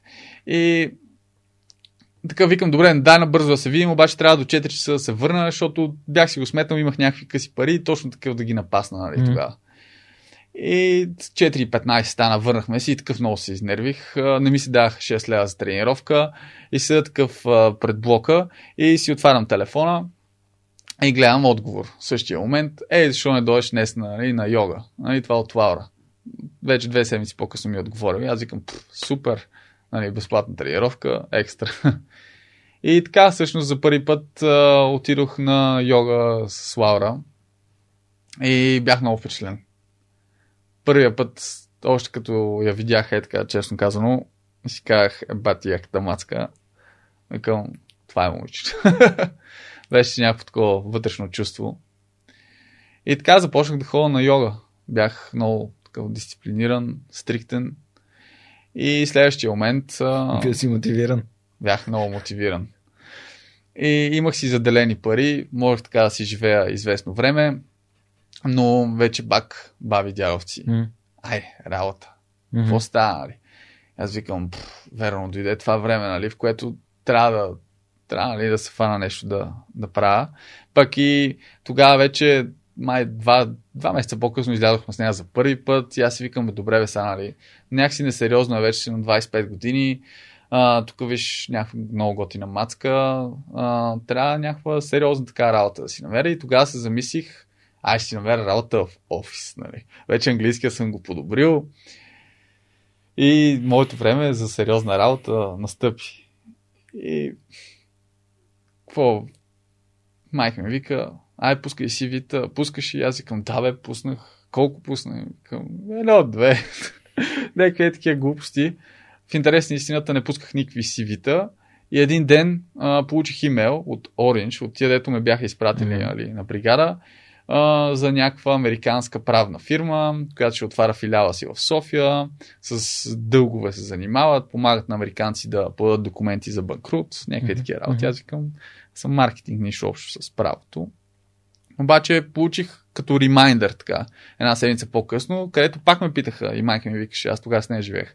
Тя вика, айде бе, пускаш ли си вид? И аз викам, тук сега ме поканиха нали, на едно интервю, ама не съм сигурен дали е моето, то е правна фирма. Тя вика, прой го. И аз викам, добре, подавах си документи и ми се обадиха за интервю. И отивам. И имаше супер много хора. Аз си мислех, че съм като богопомазания, нали, мене са избрали. И то се оказа, че собствениците са дошли, те са 4 братя, дошли от щатите, 1 българин имаха в екипа, който всъщност ги е довел в България да си развият този филиал. И с един от братята по същия начин, както беше в Аляска, както с клиентите, които ги карах в Ана, си говорихме за моя живот, за нещата, които мене ме кефат, за това какво искам да прави, то много ми се накефи. Някакси, може би, намери себе си в тази история и каза, взимаме те в нашия екип. Ето викаме, бати готиното. И така, наеха 6 души. Аз бях единия от тия 6 души, които ще им стартираме офиса тук в България. И така, вече се оказах с офис работа в сфера, която абсолютно нищо не разбирах. Той много се накефи за маркетинга, защото той вика, нас точно такива хора като те ни трябват, другите ще са прависти, ама ти ще ни продаваш нещата, ще те обучиме, всичко ще е точно. И започнахме около месец и половина, имаше много такъв сериозен тренинг от щатите ни правиха. Подредихме си офиса, вкарахме първите компютри, започнахме да го развиваме това нещо. И беше окей до началото, защото много малко часове ни държаха. Mm-hmm. Докато има тренинг, едно от друго, нали? Докато се адаптираме. И обаче изведнъж започнахме да усещаме така прешера на американската среда, защото там в те главния им, основният им офис беше в Чикаго, в някакви тия високите сгради. Нали, сеш корпоративна среда и много под стрес. И започнаха някакви хора там да излитат така, да виждаш как от днес за утре мога да си уволнен, нали. Mm-hmm. Това в Америка е типично, нали, при нас го няма. Предизвестието е и месец, обаче в Америка няма предизвестие. И в 4:30, както и Христо Нечев каза в епизода, като ми гостува, идва някой и казва ми, ти не си на работа и както храната тебе те извела от проприята за 30 минути, така оставаш без работа. Да. Отнеска за отнеска. Еми, много хора така се заминаха от тази фирма, дето бяха на главни позиции, които ни обучаваха нас. И си казаха, баси, и нас започнаха доста да ни пришпорват. На шефа ни, всъщност, братята му, започнаха да го юркат, защото искаха повече от нас, Той, не знам, искаше такъв да е добър, нали, той беше много добър с нас в началото, после искаше такъв да ни пришпорва, но може би не знаеше точно как. И се получаваха, нали, на моменти някакви дразги, обаче в един момент просто аз имах си някакви лични тогава проблеми с семейството ми, помагах за някакви имоти там да се разрешат на някакви неща и доста голям процент от времето ми беше ангажиран с семейството и си носих и дори тия проблеми на работа. И в едно време си казах, много ми идва в тази работа, изпуши ми главата с тия слушалки, нон-стоп разговори с чужбина и с луди клиенти и пред тия два монитора и офис средата и не знам, в един момент отидох при шефа ми и му казах, много те харесва, много се обичам, обаче това не е работата за мене. И той вика, какво ще правиш? И в същия момент с Лаура вече бяхме започнали да излизаме. Бях и казал за моята идея, нали, как искам да показвам България на американци. Тя вика, как ще стане това, точно па на американци? Аз викам, не знам, ще стане. Тя също си търсеше някаква парт-тайм работа. Беше започнала в Spotify. И какво се случи? Чрез братовчети някакви американци, нали, се свързаха с нея, направиха едно интервю. И какво си търсят тия американци? Ми представител в София, в България. Те са някакъв стартъп, дигитални номади, обикалят света, 12 месеца, 12 различни държави. И това си хора, които си имат своята работа, просто идват на дадена локация и трябва преживяването да им се осигури и им трябва нещо като експириенс менеджер, тогава се казваше. И тя ми го казва, това звучи като някакъв скам, нали? Тук предлагат ми го, бати шантавата работа. И аз викам, тогава бях в интересни, наистината бях до това време много такъв по-ревнив бях. Обаче си бях казал, това нищо няма ми донесе. И тая мацка е много готина, обаче ако ще е моята мацка, нещата ще се случат. Бях някакси една идея по-спокоен. И само си представях в съзнанието как някакви американци, някакви пияни, такива, Юро-трип, вала, и тук, защото едно от условията беше да бъде 24/7, нали, на тяхно разположение, примерно човека. И само си представям как ще звънат постоянно, нали, ще я дърват, тук да излезвам, там. Викам, изби си ги тия неща от главата. Викам, знаеш какво? Ти работиш сега от сутринта до обяд. Аз работя от обяд до към при вечер. Дай, ще вземе тая работа и ще си я разделиме двамата, нали? И тя вика, Нали? И така, взехме всъщност тая работа, супер отворено постъпихме, един от шефовете им тогава дойде, запознахме се, много як човек се оказа. И така започнахме да очакваме първата група, която ще дойде всъщност, нали, в България и която ще й показваме нашата България. И до този момент не знаехме какво да очакваме и двамата си работихме тия работи. Мина първата, мина втората група и на нас супер много ни хареса, защото те де-факто идваха много интелигентни хора с някаква конкретна цел. България тогава беше представена като място, което ти се възстановиш. Как беше? Bulgaria, Relax, Restore, Revive. Нали, така бяхме кръстили. Спрямо нашите интереси. Аз вече не исках, бях се уморил от партията. No more partying. Не си първия гост в подкаста, който го казвам. Краси от Бил Бенямин беше разказал как е бил и той по купони, алкохоли и такива неща и чрез йога се беше намерил. Аз от всички от старата ми компания, който да питаш, най-големия парти маняк. Нали? Да, всичките клубове тук по София ги увършахме и всичките партита и въобще бях се уморил просто. И как от това реално тръгна идеята за Балканик, така ли? От това нещо всъщност какво се случи? Минаха тия две групи, видя се, че има интерес към София, много им хареса тази концепция, за до година си бяхме казали, че ще дойдат с повече, 2-3 пъти повече. В същото време вече тая работа в офиса, която беше всъщност 10 месеца, аз усещах, че не е моето нещо. С шефа ми бяхме, много се уважаваме и до ден днешен, и си казахме, няма да стане, нали? Казах му, няма да стане, от днес за утре. Просто така напуснах. В интерес на истината всичко се получи.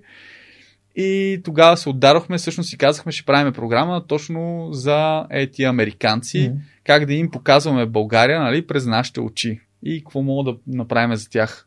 И тогава си бях казал всъщност, окей, аз искам да се занимаваме с аутдор, с спортове на открито, познавам доста хора в тази сфера. Дай покрай това ще направим някакви такива навързани преживявания, дали ще с йога, пътуване и тогава бях с едно такова самочувствие, с едно идвам от Америка, разбираш, и вкарвам нещо в България, което не съществува. Тогава си бях казал, и планинарската култура тук не е, нали, много развита, това ще го подобриме и всичко, нали, всичките тия спортове на открито. Нали, без да съм проверил, аз просто така си мислех и така си говорех. И какво започнахме всъщност, значи първата година минаха две групи през нас, ние нямахме регистрирана фирма, де факто Лаура се водеше на работа при тях и така организирахме някакви неща покрай това, обаче после аз си казах, добре бе, тук идват 50-60 души в общи линии. Много е готино да се работи с тях. Те искат някакви такива допълнителни преживявания. Ние се свързваме с някакви вендори, нали, на услуги. Де-факто свързваме ги с тях. Защо ние да не направим нещо? Нали? Ние да направим някаква фирма, да го направим както си е каналния ред, така че да мога да помислиме за по-дълъг период от време, да не е просто месец за месец, да има някаква устойчивост. Нали? Как може това да го превърнем в бизнес? Защото се беше случило, нали, заведохме ги дори на Рилските езера, бяхме си наели планински водач, правихме йога, медитация, после ходихме, нали, на баня, такива готини работи и парите, които изкарахме от това, бяха много добри. Обаче, замисляйки се, окей, това е еднократно, сега сме изкарали някакви хубави пари, ама утре ги няма тия пари. И като нямаме утре хората, и какво ще се случи? Дай да трупаме някаква история. И така всъщност аз имах една фирма, която беше от баща ми създадена всъщност, беше заличена, но не беше затворена, не я преименувахме с счетоводителката ни и така всъщност се роди Балканик в самото начало, където идеята беше да показваме България, Experience Bulgaria like a local. Тогава точно се зараждаше идеята, Airbnb всъщност стартираха своите experiences. И това беше 2016 година, когато тия неща още не бяха, нали, толкова модерни. И така, всъщност това бяха първите стъпки на Балканик. Ние започнахме да работиме с този американски стартъп и започнахме да правим специално преживявания за тях. Те доста си промениха програмата и всичко това беше много готино в първите групи, когато те бяха още млад стартъп и нямаха финансиране чрез някои от тия гиганти да влее много пари в тях. И това се случи, нали? Съответно, на втората година, че кой беше? Black Diamond се казва, един от инвестиционни фондове, наля $10 милиона в тях. Коя е компанията? В Штатите е това. Как се казва? Black Diamond. Не, как се казва компанията, в която... Remote Year. Okay. Да. Те бяха всъщност първите, нали, иноватори, които правят такова пътуване из света.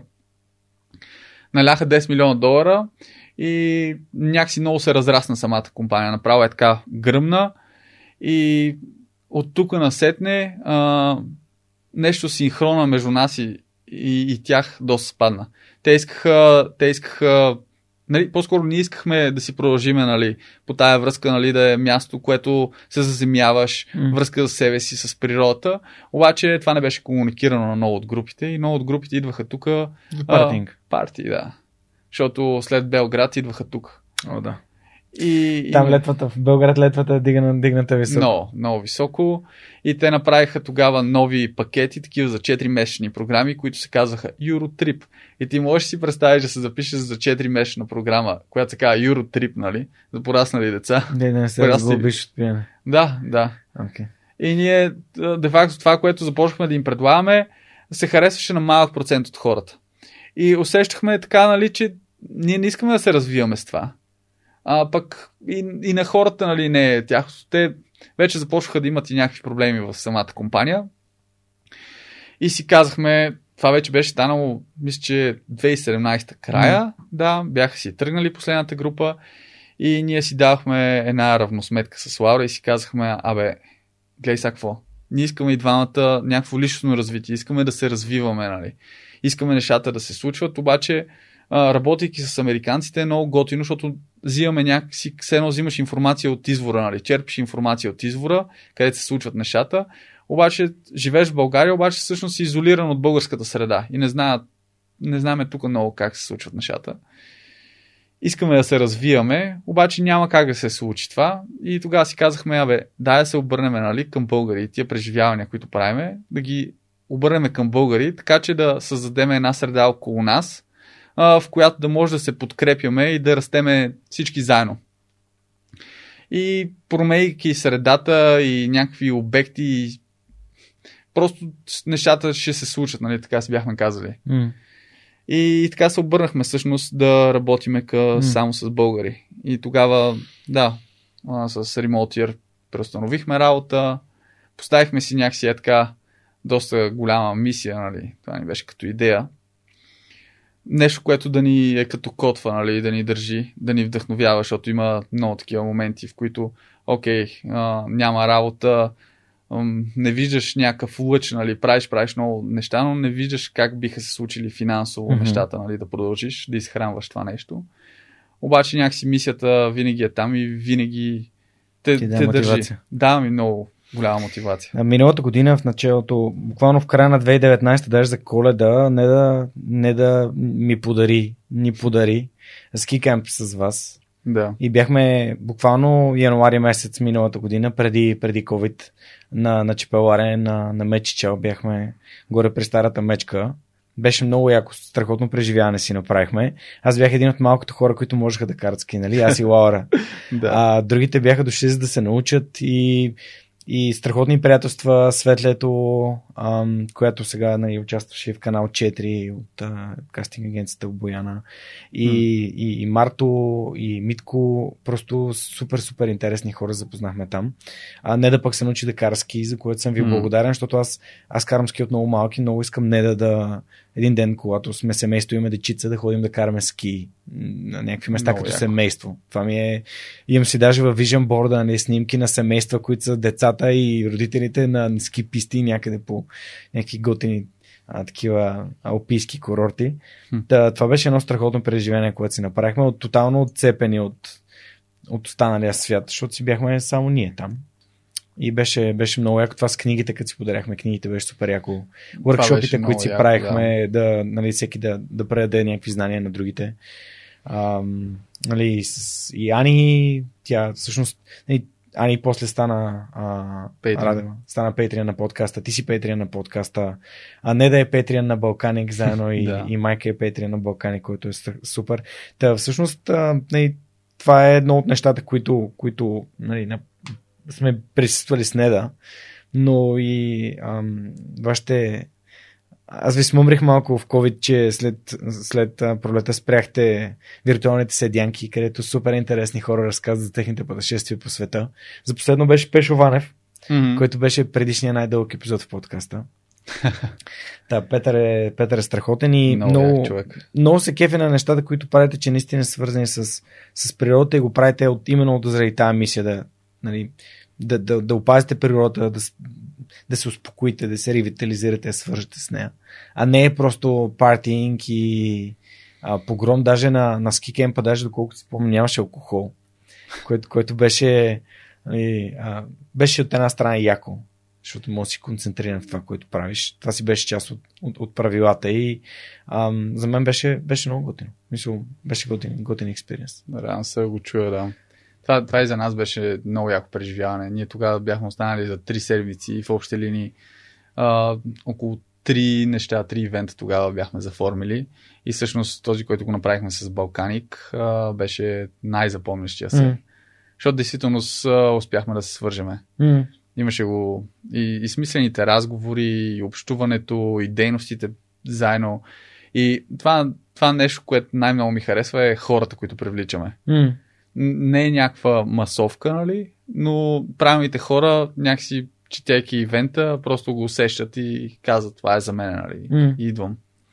Добре, всъщност ти как попадна на... Аз не мога да си спомня... Спомних си. Сега си спомних как запознахме. Запознахме се благодарение на един курс на Бисер Вълф в Beyond Academy. Копирайтинг. Бисер? 2018 е било октомври месец. Да, октомври.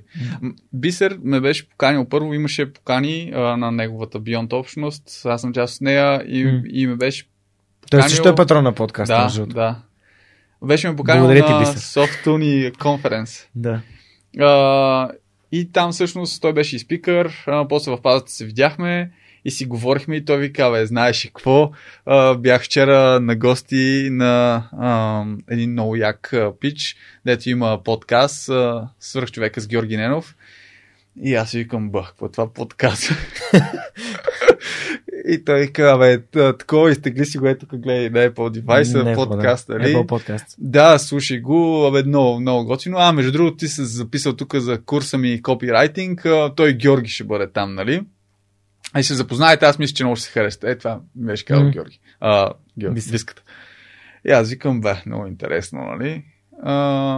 И така, то всъщност уикенда после беше самия копирайтинг и аз пълно отидох на курса. Беше много свежо това, защото пиша Георги Ненов във Фейсбук, исках да видя как изглеждаш. И ти беше се надоверен, братле. И викаш, това съм аз. Това помня си кога. Беше много забавно. Да, има такива случайни срещи, които стават. Това е един от най-яките курсове, които съм ходил. Бисер доста в 2 дена може да събере нещата, които трябва да знаеш. Право е уникален. Да, Бисер е много готини общности създава и той всъщност прави малки групи. Да. Вас с Лаура си ви спомням от тогава и сме общували няколко пъти, даже си бяхме правили една виртуална вечеря през COVID. Да. Вие сега чакате детенце, така че нямам търпение за good news. Тук живи и здрави, да. Ние така последната година, то хем заради COVID, може би затова и заради детенце, за бременяването на Лаура, малко така поднамалихме като че ли. Сега с едно на ум самите преживявания с Балканик, което аз дори така се го чувствам малко като едно, така се отдалечавам от хората, но не знам, човек, всичко се случва когато си му дойде времето и беше трудна година за Балканик, но пък в личен план виж колко хубави неща се случват. И нещо, което е една дългогодишна мечта, този филм, за който ще кажем. Да, кажи сега, вече защото разказахме какво е Балканик и разкажи за филма. Да. Още като бях в Щатите, самата... Много ми се иска да вмъкна нещо за един американски президент, Рузвелт. Той прави нещо революционно. Мисля, че 1933 година, когато е голямата депресия в Щатите. Той какво успява да направи? Има много хора без работа. Мъжете като цяло са изключително депресирани, няма развитие, няма работа и той всъщност основава някакъв тип граждански отечествен фронт, нещо е такова, ще ти излъжа за името, в което сформира някакви бригади, които ще помагат за общественото развитие. Или по-точно тогава се полагат основите на National Park Service, или това е една огромна система във всичките щати, която основава националните паркове. Тогава в рамките на 7 години той организира доброволно близо 3 милиона мъже, които с доброволен труд изграждат и полагат основите на националните паркове в щатите. Бива им осигурено храна и подслон, но пък същевременно те са близо до природата, в голяма общност, заедно и вършат нещо. Де факто това заздравява много духа на нацията. И той полага всъщност основите на National Park Service. Това е компания, за която аз и работих, когато бях 2015 година. Mm-hmm. И така, окей, това са парковете, те са изключително развити в щатите, но има и такива граждански движения, като едно от тях се казва Leave No Trace. И те всъщност имат едни 7 основни принципа и те правят много проучвания за природата и за това хората какво влияние оказват на дивата среда и как може да я запазим и да я консервираме. Mm-hmm. И това е много разпространено движение сред всичките пътешественици, хора, които са посветени в планината, правят различни дейности. И това са едни такива основни стъпки, които всеки трябва да знае, когато се намира в дивата природа, Какво трябва да с поведението си да не руши, и да помага на развитието на дивата природа. И аз тогава си казах, тяхното движение, всеки, се уважаваш се хайкър, там ги спазва тия 7 принципа, това нещо трябва да се случи в България. И окей, това така си остана, И в общи линии Балканик в самото си начало винаги съм се стремял да ги залагам тези 7 принципи или тези принципи, които идват от щатите, Затова уважението, човек към човек и човек към природата. И в последните 2 години си бях казал, окей, бях се свързал с Leave No Trace, как може да им станем партньори. Таксата беше някаква невероятна, Ако е на такова държавническо, общинско ниво, да го направим, примерно, с партньори, с нещо от сорта на $30,000 годишно, а пък иначе има и малки такива, партнершип такси, които може да им станеш партньор за $300 на година, които те апдейтват, с нови ресърчи, които правят. И, окей, да кажем, ставаме им партньор, обаче ние това цялото трябва да го преведеме на български, те трябва да го одобрят, за много големи пари ставаше въпрос. А пък същевременно в България имаме като цяло доста богата култура и история в алпинизма, туризма, пътешествията, така че това не са някакви нови неща за нас. И решихме да обединиме, да ги направим 5 от тези 7, да кажем, примесвайки ги с неща, които ние сме научили по време на развитието на Балканик. И така да го направим на едно мини филм или вид обучение, така че да мога да го разпространиме това сред, първо сред общността, второ сред, тогава си бяхме казали преди 2 години, сред възрастни, обаче всъщност откриваме, че може би най-доброто място на този филм би бил сред младежи и дори ученици, защото може би най-така свежо възприели тази информация. И така в последните 2 години това го има като идея. Предлагали сме го на различни партньори, с които сме работили, да ни финансират да го заснеме това нещо. Обаче никой не се е съгласял. Мисля, че добри презентации сме правили, но да, всеки си има своите интереси, на различни брандове и всеки си гледа своя интерес. И така, в последната година, благодарение на една инициатива, която правиме Залез над София, изцяло доброволно. Което е всеки четвъртък ходите да гледате залеза от Камендал. Да, различно. Когато е топло. Ами само лятото. Да. Да, от юни до септември. И са отворени, безплатни, всеки, който иска, може да дойде. Просто го казвам, защото може да слушателите не го знаят. Да, да. И какво се беше случило? Бяха ни интервюирали там от разни телевизии, България On Air, за този ивент. От столична община главната пиарка, госпожа Озанова, ни беше видяла, беше много ни харесала и се беше свързала с нас и беше казала, бе, вие тук така правите неща за Витоша, много интересни неща говорите. Искам така да ви запозная, нали, с много интересен човек. И така ни запозна с господин Анатолий Илиев, който мисля, че да, той е заместник-председател на фондация София Европейска столица на спорта. С него много се харесахме, с тяхната организация. Те правят всякакви свързани неща с спорта за София, всякакви ивенти. И с тях много си говорихме за Витоша и той беше казал, бе, изчакайте сега, тук ще ви вкарам в една работна група, която е за планината.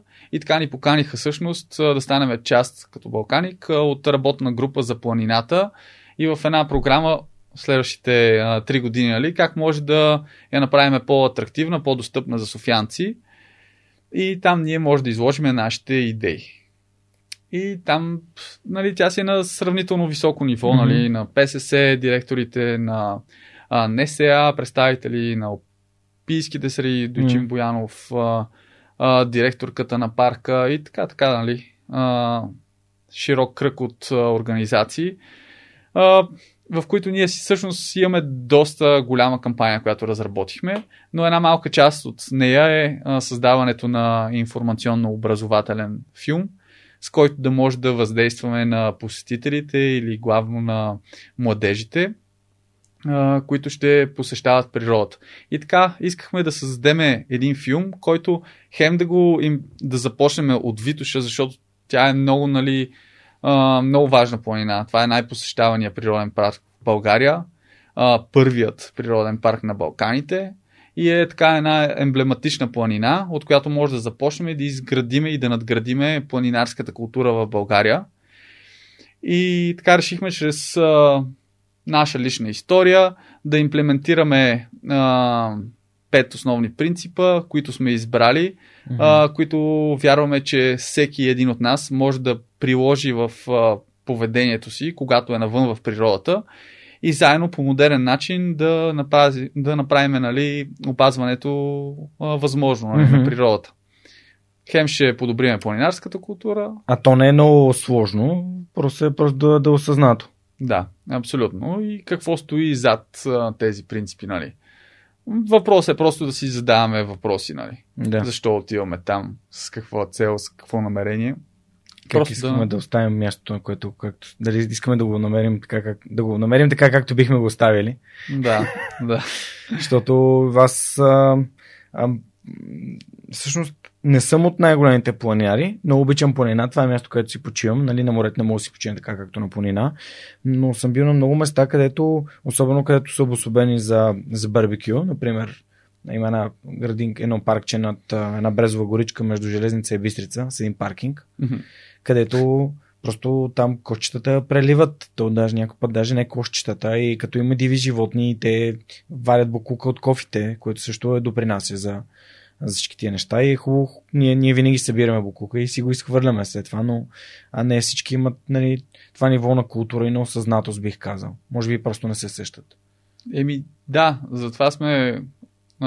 и третия ни принцип, по принцип така сме го свели да е максимално кратък, нали, буклука в раницата, да. Но много неща стоят зад него, нали. Както и ти каза, дивите животни могат да дойдат да го разнесат, но отделно на разнасянето му те ядат нашата човешка храна. Следователно, когато ти отидеш с нея, примерно на пикник, на друго място, дори и лисица да е, нали, може да ви подуши тази храна и да стане доста досадна, нали, да започне да ви притеснява, дори може да стане агресивна. И остави, нали, това за бяса и на всякакви болести, че разнасят, обаче това може да е в ущърб на дивите животни, които обезпокояват хората. Следователно, какво се случва на Запад? Те биват евтаназирани, да. Биват убивани после.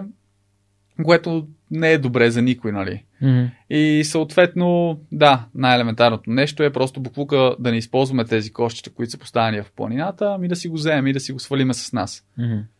Може да го рециклираме, може да го отделиме, а пък и отделно другото, което е, нали, доста хора си говорим и срещам и възрастни хора в планината, остават си примерно ябълката, да кажем, изяли се, я фърлят до пейката и остават си от хляба и си изтръскат, нали, mm-hmm. така пликчето. И аз викам, една жена я видях така и направих забележка, извинете, нали, това не е окей.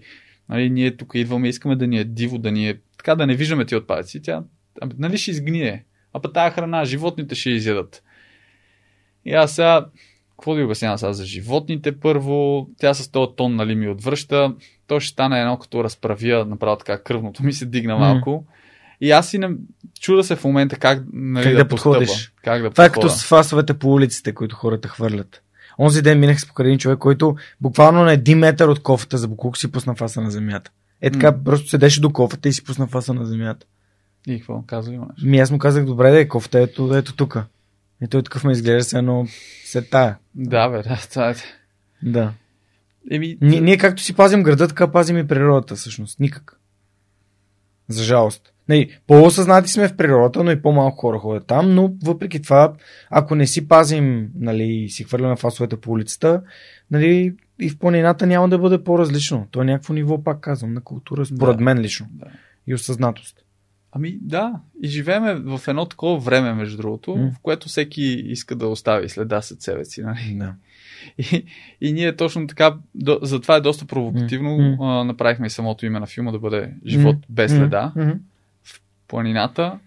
И това, което целя, е да го превърнем в кауза, в която всеки да се идентифицира и поемайки своята отговорност да спазва тези 5 принципа и да ги разпространи след своите близки, да бъде един вид защитник на природа. Защото колкото повече хора, нали, това е обобщено, да кажем, просто е, елементарно е. Хареса ли ти идеята, започваш ли да я прилагаш, ние сме предвиждаме доста кампании да правиме, те първа да започнем, да не е просто всичко опрямо до този филм, но по този начин да, не знам, самите хора да стават защитници на природата и виждат ли такава нередност, просто да се чува нашия глас. Това е, според мен, един вид, в който ние може да окажем някакво въздействие върху хората, които не искат да се съобразяват, защото в един момент и на тях ще им стане неприятно. То... Аз поне така си мисля, знам ли? Да. Ми опитвате и това е начина да говорите за нещата, за които ви пука и ви поздравявам, видеото е много яко, би трябвало да сте видяли вече трейлър, ако сте гледали YouTube канала на Свърхчовека, така че когато видеото е готово официално на 16 февруари ще пуснем линкче в Свърхчовека. Супер. Ще ви напомня да го гледате и да живеете, особено след периодата Живот без следа. Mm-hmm. Супер. Асенка, аз имам ти си, не, както казах, патрон на подкаста. Защо избра да подкрепиш? Защото и вие всъщност имате патрони на Балканик и да разкажа на хората, ако това, което ти сподели, им е станало интересно и биха искали да ви подкрепят, как могат да ви подкрепят, ама, нали, защо избра да станеш патрон на Свърхчовек? Ами, Жорка, аз за това нещо дори се замислях от много време.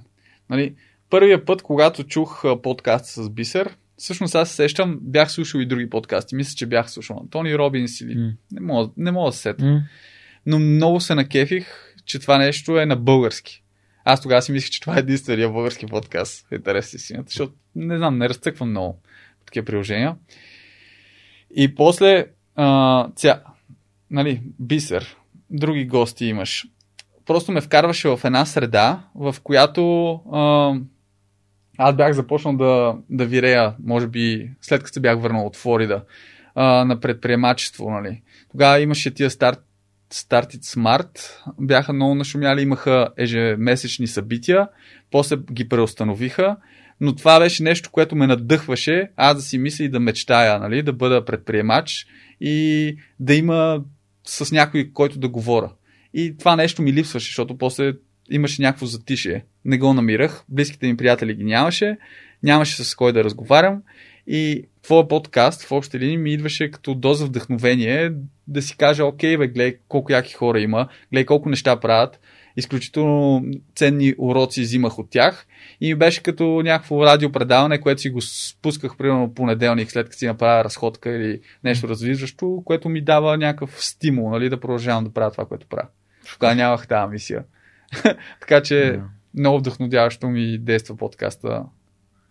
Без да го кам, нали, като някаква реклама. Да, не, аз той това е идеята, нали, да си кажеш, окей, тия хора могат, значи и аз го мога и да се надъхаш. И ти благодаря за това, че си един от над... Ти знаеш, групата вече има над 180 души. Като вчера имам 3 нови Patreon. Което това за мен е, например, в последния месец почти нямаше нови хора, но вчера имаше 3 нови. И това е просто за мен е един такъв ден, в който двама от които не познавам изобщо и ми написаха съобщения, имейли даже ми бяха написали. Това, което правиш толкова невероятно е. Всяко такова съобщение, което получавам е велико. То просто ме зарежда безкрайно. И второто е втория от тримата е моята приятелка Мария, която всъщност благодарение на нея записах на стаж в Leave to Live. Тя така ми вдъхна увереност. Общо взето преди да се запознаем с нея доста общувахме, тренирахме заедно. Тя е управител на магазините Пауър Венти за куфари, дето много хора са снимали покрай тях и влизат в моя, аз получавам съобщения в Фейсбук. Ай, Жорка, видяхте на една реклама с едни куфари. И примерно в Сердика имаха, не в Сердика, в Парадайс Мол имаше точно излизането от метростанцията им беше магазини и там имаше снимка с Неда. Как сме аз и Неда. И това много ме зарадва. Вчера беше един много готин ден. Добре, благодаря, че подкрепяш Свърхчовек. Това знаеш, че е много важно за мен, за да може да сме на нивото, което сме. Сега да снимаме тук и да записваме с тази готина техника и в момента слушателите не могат да чуват звука, който чуват. Това е следствие на много последователни вторници, които сме записвали отново. Вече мога да постоянство, Жорка. Основно постоянство. Аз не го приемам като работа. Това аз много често го споменавам, че това за мен е нещо, което правя, защото ми харесва, а не защото го работя. То не е. Целта е мисията е много по-голяма от него. Той е да дава добрия пример. Така че ако вие искате да подкрепите Балканик, може да видите в сайта им, в Facebook страница, да ги последвате в Instagram, да видите какво правят и ако ви харесва да ги подкрепите, те си имат също patreon.com страничка и съответно да подкрепите и другите каузи, които харесвате и които движат нашата държава и изобщо нашата общност напред. Добре, какво да те питам? Нещо пропускаме ли да кажем? Нещо сещаш ли се? Аз се си мисля такова в началото, нали, колко хаотично такова започнах и аз нямах идея как да си конструирам нещата, обаче много ми харесва. Това го казах и на ден на Лаура. Колко си задобрял човек в задаването на въпроси, нали, и в модерирането на една такава дискусия. Всичко идва с опита. Да. Много и всичко идва със смелостта да опиташ и да кажеш, аз не съм дошъл тук да чистя туалетни. Мисля, аз не съм. Защото понякога може да се наложи, нали, може да го преглътнеш за 1-2-3 дни, 1-2 седмици, но идеята е да знаеш кое е по-голямото нещо, което те движи напред. Защото аз съм бил и аз съм пара в много тежки периоди в живота си. Това добро дело, което ти си направил с тази сръбкиня, ти се е отплатило. Да, това беше просто направо вселената веднага ти даде така отговори и ти каза така, споделяй. Нещо, което между другото аз се боря в момента с да кажем дали е его, дали е неща, които ресурси, които ти допадат, как можеш да ги споделиш с хората. За прозрачност, ако си говорим, нали? Как може да си по-прозрачен, дори към пейтрианите или хората от общността. Това са едни такива процеси, които аз се уча в момента и вярвам, че бъдещето е натам. И да, просто искам да съм по-отворен. Супер, аз имам един специален коледен подарък за тебе, като патрон на подкаст. Още един ли, бе, Жор? Още един ли? Специален Christmas Edition на Бил Бенямин шоколад, специално брандиран за... Монка, вижда ли се? Вижда се. Yes. Специално брандиран за слушателите и патроните на подкаста. Така че Ето, да си имаш. Яко, тенки. Миналата година чорапи, тая година шоколад. Е, така е. Трябва да ни е сладко. Да, трябва да си го, можем да си го направим ние сладко, защото според мен е важно да знаем, че има хубави неща в живота, не е само гадости, но понякога наистина се налага да свършим тежката работа. Тук си записах няколко неща, които искам да те питам. Предприемачество 101, всъщност това ти е първият предприемачески проект с сандвич, така ли? Защото ти си включил много интересни елементи. Включил си реклама. Реално ти си нямал нищо преди да го направиш. Имал си викачи. Имал си викачи. Това е, ако отидете в Истанбул, там на гарата също има викачи. И така хората разбират за това нещо, което се... Да, абсолютно. Но как... Кои са най-важните осъзнавания от този първи бизнес? Реално да продаваш сандвичи в бизнес парк. Освен това, което ти вече каза, че когато търсенето е много по-голямо и ти не можеш да го задоволиш, не си ли помисли за начини, по които да го оптимизираш, да забързаш процеса? Аз за много неща си мислех тогава, обаче не знам, да не прозвучат като някакви оправдания, но примерно си говорех тогава с собственика, защото виждах на къде върват нещата. Аз такъв надъхан съм му казал, дай тук да го правим това, но не съм му казал на човека с какви пари ще влеза. Да.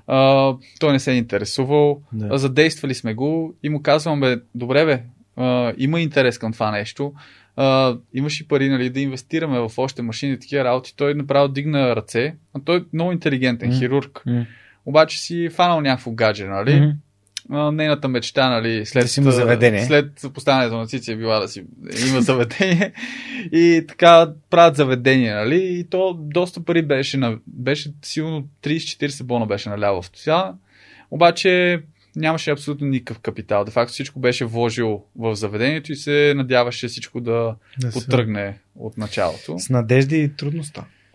Да, и смисъл... Комуникация нямаше с него. Аз в този момент и аз не можех да комуникирам добре. Някакси се свивах такъв. Срамувах се да кажа какво съм направил и да си кажа своята постъпка, което намирам за резонно сега в днешно. Ако му го кажа, може да седнем и да измислиме нещо. Да видим дали има смисъл това да го продължаваме, да го развиеме, аз да го работя за него или по някакъв начин да делиме печалбата, защото можеше да се случи, и да закупиме някакви други машини, за да се случи адекватно. Да, защото такъв много си бях повярвал, че просто един тостер, и питките като ми ги карат сутринта, и салатите, пресни, и шунки, кашкавал и такива и всичко ще е точно, Обаче доста трудности, с доставчиците се оказаха някакви интересни работи. Те поминаваха много рано сутринта, аз трябваше хора рано сутринта, нямах ключ от заведението, трябваше сервитьорката да го отвори. Отивах 6 сутринта, взимах питките, носих си ги вкъщи. Някакви такива неуредици, които с комуникация можеха да се случат. Супер, добре. След това, всъщност, какви уроци си взел от втората бригада? Айде от първата и после от втората бригада. От втората дисциплината, човек. Що тя е важна? Дисциплината, че имам мечта, тя е там, сложена, имам цел и тя беше да събера пари и да осъществя това преживяване с най-близките ми приятели. И това просто ме будеше сутрин, разбираш. И си бях казал, окей, стискай зъби, защото направих си графика доста сложен. От понеделник до петък. Но моята цел беше хем да изкарам пари, хем и да видя нещо от това място. Хем да си развия език. И ми трябваха и свободни дни. И така си оставях и събота и неделя свободни. Работих по 17 часа. И понякога направо ми се затвараха очите, докато карах ванчето. Но ставах сутрин всичко наскок и просто бях сложил... Знаеш какво си бях сложил също? Сега сещам на стената. Гати. Бях си взел едно знаме, зелено, с шрифт "Свобода или смърт" пише на него. Много патриотично. Обаче беше подарък в един вестник. Помня, дядо ми, аз като го видях, си го взех. И после си го взех в щатите, де факто аз го пазя то от доста години, нали? Го пазя, взех си го в щатите, си го сложих на стената да си го гледам. И това е, нали, нещо патриотично, което може би, да знам, свързвам с моето минало. Абе, много интересно тук с дявол. Също ще задам един въпрос. Да. Защо свободата е толкова важна за теб? Защо свободата е толкова важна?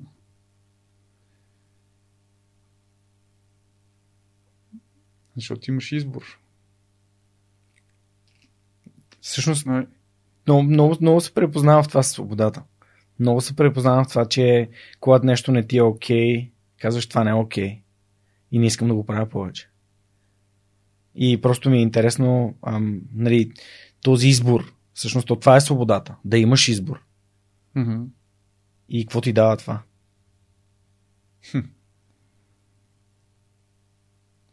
Това е живота, бе, човек. Знам ли? Това е живота просто. С всеки един избор, нали, то води до някакви последствия, но независимо какви са, аз вярвам, че е за добро. И то наистина се отплаща. Ай, колкото и такова да звучи, нали, насякъде в всякакви книги за self-help, подкасти, аудиокниги, така, нали, говорят ги някакви работи, но наистина е така. Ние винаги имаме избор. И... Да. Съгласен съм. И ако кажеш, че нямаш избор, пак е избор. Да. Избора да кажеш, аз нямам избор, пак е избор. И избора да бездействаш, пак е избор. С Христо Нечев имахме един много як коучинг, освен самия разговор, който проведохме. И... Това най-дългия подкаст ли беше? Това най-дългия подкаст. Ле, това пиче страшен. Нали? Аз го и слушах как ти бях. Невероятен е, нали? Невероятен. Завидно, значи, завидното спокойствие, което излъчваше в гласа му. Да. Е, така искам и аз. Страхотен е. Христо, страхотен е на много, много високо ниво и просто не знам как Вселената ни срещна с него. Първата ми среща с него беше в него ефис, втората ми среща с него беше на разходка на, във Витоша. Мисля, горе-долу към 30 на минути и 40 се разхождахме.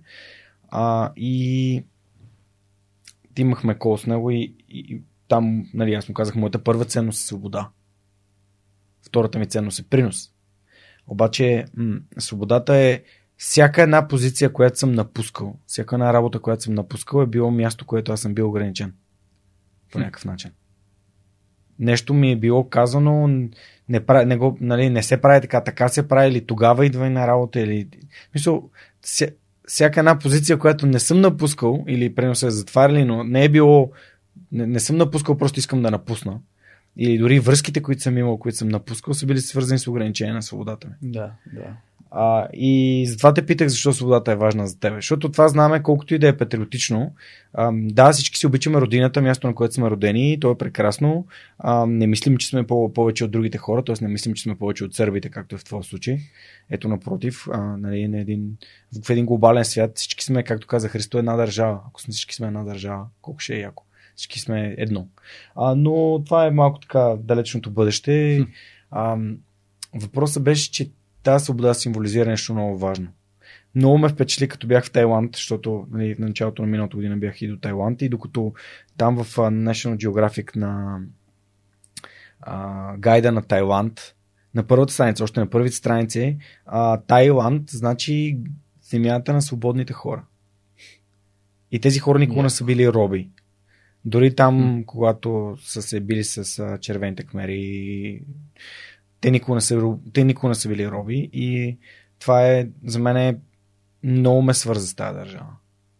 Да не търпиш насилничество, и да искаш да си бъдеш, дали, свободен. Mm-hmm. Това е велико. И затова те питах, защото веднага ми се наредиха някакви картини в главата. Плюс това лъвът той не търпи и робството. Като символ. Зеленото е пък, нали, символ на природата. Малко ли много свързано с него. И вашето лого е в зелено, разбира се. Да. Ами добре, Сенка, тогава да отиваме към последния въпрос за епизода, че вече 2 часа и половина станаха. 2 и 10. Два часа си говорим, ама разговор, аз съм сигурен, че може да бъде много дълъг. Ще поканя Лаура специално. Малко по-нататък. Супер. Живот и здраве. Да разкаже за mindfulness, да разкаже за медитацията, да разкаже за нейната си история. Първият ми йога учител, тя вече от 12 години преподава и да, със сигурност може да сподели интересни работи. Да, ще оставим малко време, така да се развие и живот без следа, а и същевременно да новия член на семейството да се появи. Живот и здраве на бял свят с вас, да ви направи много щастливи. И всъщност въпросът ми е как да направим България едно по-щастливо място. Това е въпросът, който напоследък задавам. И мисля да продължа. Седих се за още един въпрос, който ще ти задам. Добре. Че бях забравил. Ами да, ние дори с Лаура си говориме за тия неща. И направо това за щастието. Как бе, Жоре, с личен пример, ти го казваш. Много, много често го казваш и в подкаста. И аз това наблюдавам, нали, че просто с говорене не става, нали. Ето както с жената, която срещнах в планината, нали. Аз си говоря, обаче тя въобще не ме слуша, защото си има своя си теория. Окей, ще види нещо различно, ще го види от един, от втори, от трети, от внуците си, от децата си и ще каже, тук има нещо наистина. И то точно това е. Може би няма смисъл да се впускаме в някакви конфронтации с хората, ами да действаме, просто да действаме. Да не си губиме времето, следейки някакви пикантни такива новини, хейтене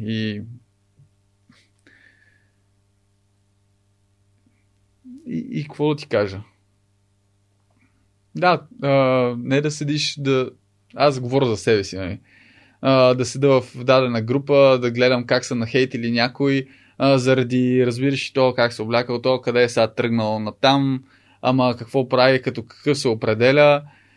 И аз да кажа, сега мамо стара, откъде да дам? Окей, всеки си има своя път, обаче прави своите неща и ги вдъхновявай. И вдъхновявай останалите и то така ще се напасне. Всеки, както забравих просто името на Христо ли беше госта. Да, както и той самия каза, трябва да си оправиме своята си къщичка, обаче къщичката си тук, нали, в главата. И наистина да работиме със себе си. И това е нещо, което аз лично правя в последната година и половина-две. Защото, както ти казах, в началото, като се върнах от щатите, си мислех, че всичко знам, че съм видял и свят, и как се прави бизнес, и как е там, нали, какви е организации, и как трябва да се случат нещата. Тук, разбираш, и никой не ги прави така нещата, но пълни глупости. Нали, с някакво голямо его така пристъпвам. Но всъщност, видях аз колко много не знам. И затова и започнах да се уча. Нали. Променихме и много и Балканик. Преживяванията, които правихме за чужденци, ги насочихме към българи, и те не се получаваха в началото. Защото хората тук имаме съвсем различни нужди, нали? Които аз видях, че имам още да уча, примерно, за да мога да ги доставя до нивото, на което искам. И така започнах и аз да се обучавам. И да слушам повече подкасти, книги. Сега се записах и на курс за планински водачи към АПХ. Една стъпка, нали, доста така отговорна и голяма за мен, защото гледам го този курс от 2 години и такъв си викам, сега 1 година от живота ми да е посвета на това нещо, нали? Доста и като пари самата такса, нали, що горе е висока, обаче и като екипировка и после още за пътувания, настанявания, нали, трябва да се дадат още пари. Но си казах, дойде времето, аз трябва да се запозная с адекватните хора в тази страна, които са в тая индустрия, нали, да взема тяхното знание, да обменим опит, да има нетворкинг и така визията, която имам за развитието на Балканик и въобще в нашия бранш, нали, към младежите пак искам да се обърна. Тази визия, която имам, няма как да се случи от 1-2 лица, нали, мене или Лаура. Трябва да е съвкупност от хора, които допринесат със своите знания, нали, да го предадат нататък. И така, това имам предвид и подтискане на егото на моменти. Спомена книги, щях да забравя да те питам. Ами, книги, аз ти ми каза, нали, да си взема ако такова нещо. Аз тук съм доста по-скромен. Чай. Значи, 2015-та, да, то микрофон ще го откъсна. Няма проблем. 2015-та, всъщност, когато бях в някакво такова състояние, в което не знаех в общи линии. С какво ми се занимава, бях се разделил вече, нали, с ближната ми приятелка. Исках да имам време за себе си, исках да имам лично... свобода. Да, свобода. И тогава бях много объркан и майка ми много ми помогна, като ми даде тази книга. Нали, тя гледа на какво прилича. Вашите слаби места на доктор Уейн Дайер. Която дори отзад... Всъщност това пише, че е като курс по психотерапия и е изпълнена и с упражнения и с примери как да обуздаваме мисълта си, подсъзнанието си и така дава ни интересна, нали, насока за това какви сме ние, нали, как се случват процесите. Това беше абсолютно първата книга, която така ме насочи да изследвам себе си, нали? Да видя, може би, че нито алкохол, нито някакви такива добавки биха ми помогнали, когато се чувствам объркан. И да, това беше книгата просто, която ме срещна със самия себе си. Супер. Това е издание от 93-та година, което е вау. Да. После на един приятел я препоръчах, той си я купи, той е в Лондон живее, има си я, тя преиздавана многократно. И той така доста доволен остана от нея. Изключително е лесна за четене, много е така приятна.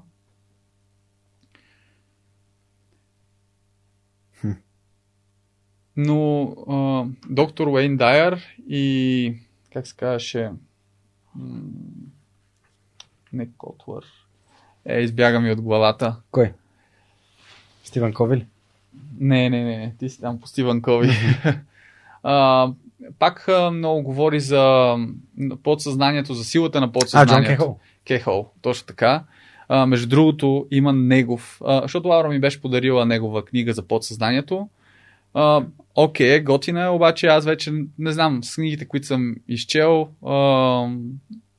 осъзнал съм ги тези неща, доста е добра, но в YouTube, това като ресурс, има Джон Кехол, силата на подсъзнанието. Това са 6 обучения. Или 7. Това са записи от негови обучения, които са преведени на български. Има ги, за съжаление, само в YouTube. Мисля, че са уникални, защото са изпълнени с упражнения, които всеки един от нас може да ги прилага. И аз си ги слушах и доста добре ми повлияха. Дори съм си го поставил като задача да си ги препиша. Да си ги запиша в общи линии. И Жорка, да знам, аз се чува сега, тази книга е много... Взех я, тя е много такава една странна. Лихвата, рак на обществото. Тя е много крайна, нали? Като цяло... това е философията на... И забравих му името. Аз много не съм по имената. Силвио Гезел. Гезел, да. Гезел ли или Гезел? Гезел е. Това си е, нали, негова теория. Как може да премахнем лихвата в обращението въобще на парите. Или как ги е нарекал той новите пари. Неговата теория е малко така по-крайна и бие към социализъм. Той се изправя срещу капитализма, но има така интересни тестове, които се правят в различни държави, дори в Европа, където се вкарва алтернативна местна валута, която е за малки общности, които могат да търгуват помежду си. И аз поне така долавям нещата, които той пише вътре, че могат да се приложат точно така за малки общности, нали? Да не се изпада в някаква крайност. Но, примерно... Това е важно, че го казваш. Да, Да, защото той пише за поземлената рента, нали? Как всеки трябва да работи нещо с ръцете си. И от тук насетне това влиза директен сблъсък, примерно с, да кажем, съвременното общество, как е сформирано всичко, и икономиката, и да кажем тия всичките сгради, които се строят в момента, как много хора ги купуват с цел инвестиция, после преотдаване под наем. Аз не вярвам, че това нещо е устойчиво и не вярвам, че така трябва да се прави бизнес, обаче пък има хора за всичко, нали? Mm-hmm. Има хора, които парите са им най-голямата ценност, нали? И те в това вярват, нали? И аз съм окей, не мога да се боря срещу това нещо. Mm-hmm. Аз имам моите ценности. И тази книга, гледай каква е. Оф, вле, този микрофон. Какво е това? Взех я от дядо ми, спомени, документи, материали за Гоце Делчев и въобще основаването на ВМРО, всъщност. Защото тук пише много неща и писма между неговия дядо и Гоце Делчев. И всъщност, нали, това свобода или смърт, защо толкова ми пасна, може би, и ме движеше. Всъщност започнах в последно време да рова по-назад в семейството си, нали? Да се интересувам повече, докъде бих могъл да стигна. И дядо ми, много се радвам, че така доста документира, има доста книги и пише. И дори до началото на 18 век хваща, нали, някаква връзка от нашия род до, примерно, Йоаким Крачим, Крачовски. Аз дори, може би, ще се объркам, той има и улица. Него, но, окей, това е много далечно нещо, което, нали, още не мога да го усвоя като информация, но тук ми става много интересно, следейки кореспонденцията между неговия дядо и Гоце Делчев и неговия дядо, който е бил пунктов началник, нали, на ВМРО в Дупница, и неговата баба, всъщност, която тя се жени дори за Кръстю Асенов. Той е доста такъв известен и забравен, всъщност, войвода, който бива убит първата брачна нощ, нали, в палатката си. Да, е тогава се формират в общи линии черцата да прави Илинденското въстание и започват да събират пари. И неговите там събратия казват: "Абе, ние въстание ще правим, ти ще се жениш." И го убиват, нали? Искат да убият и бабата на дядо ми, но тя избягва, после правят фалшив некролог и така тя се потулва за 2 години. Изчезва, започва да обикаля с четите из България. И така после тя се завръща в Дупница. И интересно нещо е в моя род, че са се лекари и учители, лекари и учители. Да, и фармацевти, нали, съответно, с годините.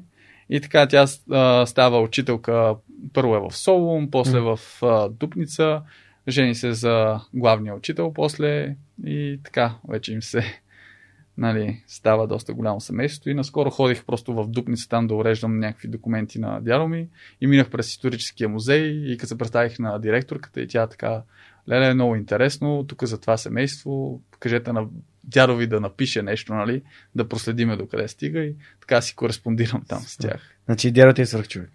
Свърхчовек. Еми да, може би неговата баба, нали, неговия прадядо. Били голяма работа. Добре, последния въпрос исках да те питам, който е вдъхновява, защото това е един въпрос, който един от другите патрони на подкаста ме помоли да задам на моите гости. Кои са хората, които те вдъхновяват? Вау. Ами, хората, с които, нали, контактувам, нали, най-близките ми хора като цяло. Лаура е такъв човек. С нейните разговори, нали, когато може да ги водиме. Майка ми е такъв човек. С, нали, въпреки трудните обстоятелства и живот, нали, в който и аз съм се родил и те не са имали, нали, много възможности с баща ми, ми е дала тези ценности.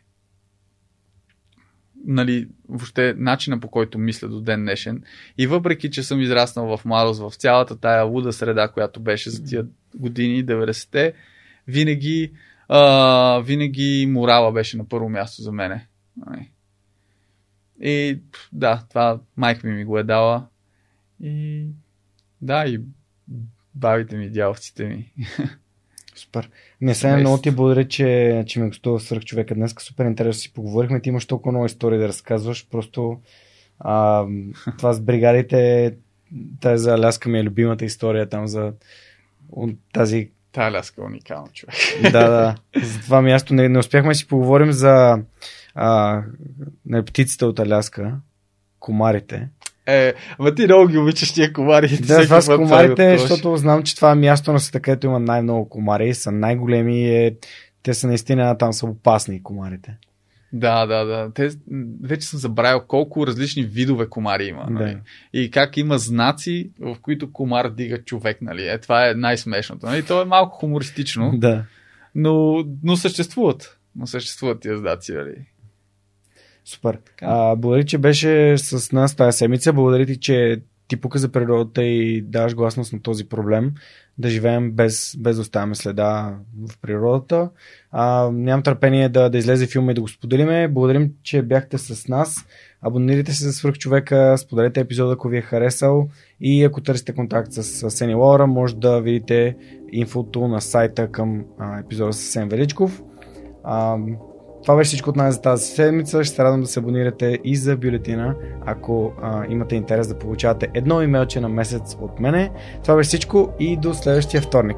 Чао! Този епизод достигна до вас благодарение на подкрепата на патроните на подкаста.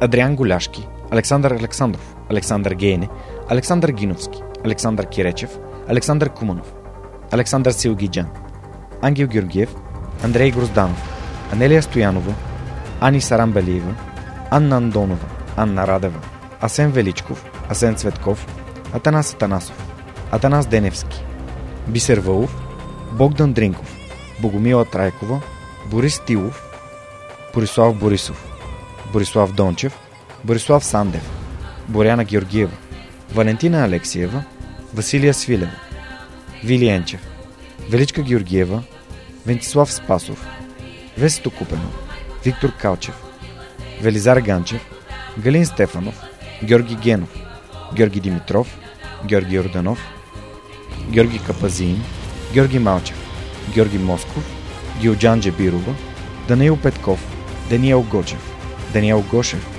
Денислав Здравков, Деница Димитрова, Джанер Кафеджи, Джейн Димитрова, Диана Мечкова, Диана Рангелова, Димитър Дечев, Димитър Димитров, Димитър Колев, Димитър Куртев, Димитър Парушев, Добри Кусов, Евгения Гъркова, Евелина Костадинова, Ели Спасова, Емил Иванов, Емилия Цветкова, Емилиян Николов, Емин Мола Ахмет, Енчо Боев, Живко Джамяров, Живко Тодоров, Захари Захариев, Ивайло Кенов, Ивайло Методиев, Ивайло Христов, Ивайло Янков, Иван Банков, Иван Белчев, Иван Игнатов, Иван Кузманов, Ивелин Стефанов, Игнат Ганев, Илиян Иванов, Илко Шивачев, Ина Тодорова, Йордан Василев, Йордан Димитров, Ирена Иванова, Камелия Танасова, Камен Стойков, Катерина Апостолова, Катрин Стоилова, Кирил Юнаков,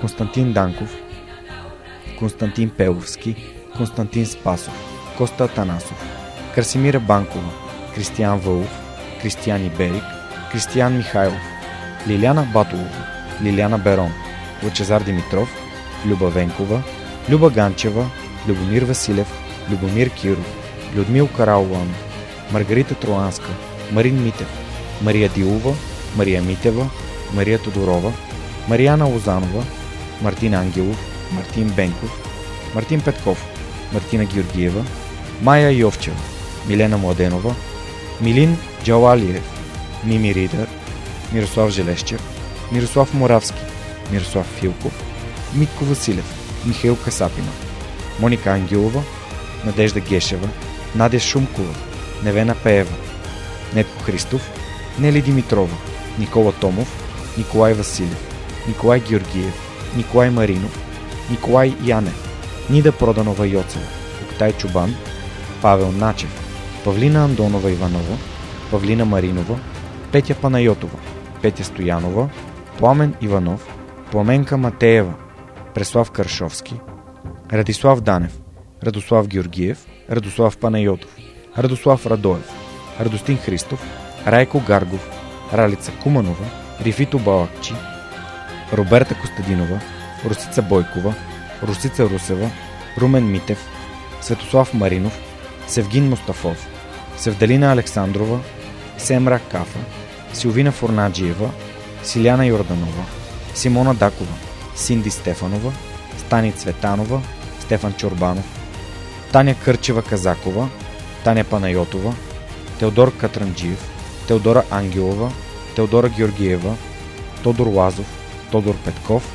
Филип Алексиев, Хараламби Хараламбиев, Християн Ненов, Християн Стоилков, Християна Василева, Христо Бакалов, Христо Христов, Цветелина Тотева, Цветомир Цвятков, Юлиан Урдов, Юлиана Андреева, Яна Петрова, Яни Джуров и Ясен Михайлов. Благодаря ви, приятели! И разбира се, специални благодарности на екипа, който ми помага вече почти 5 години да развивам Свърхчовека.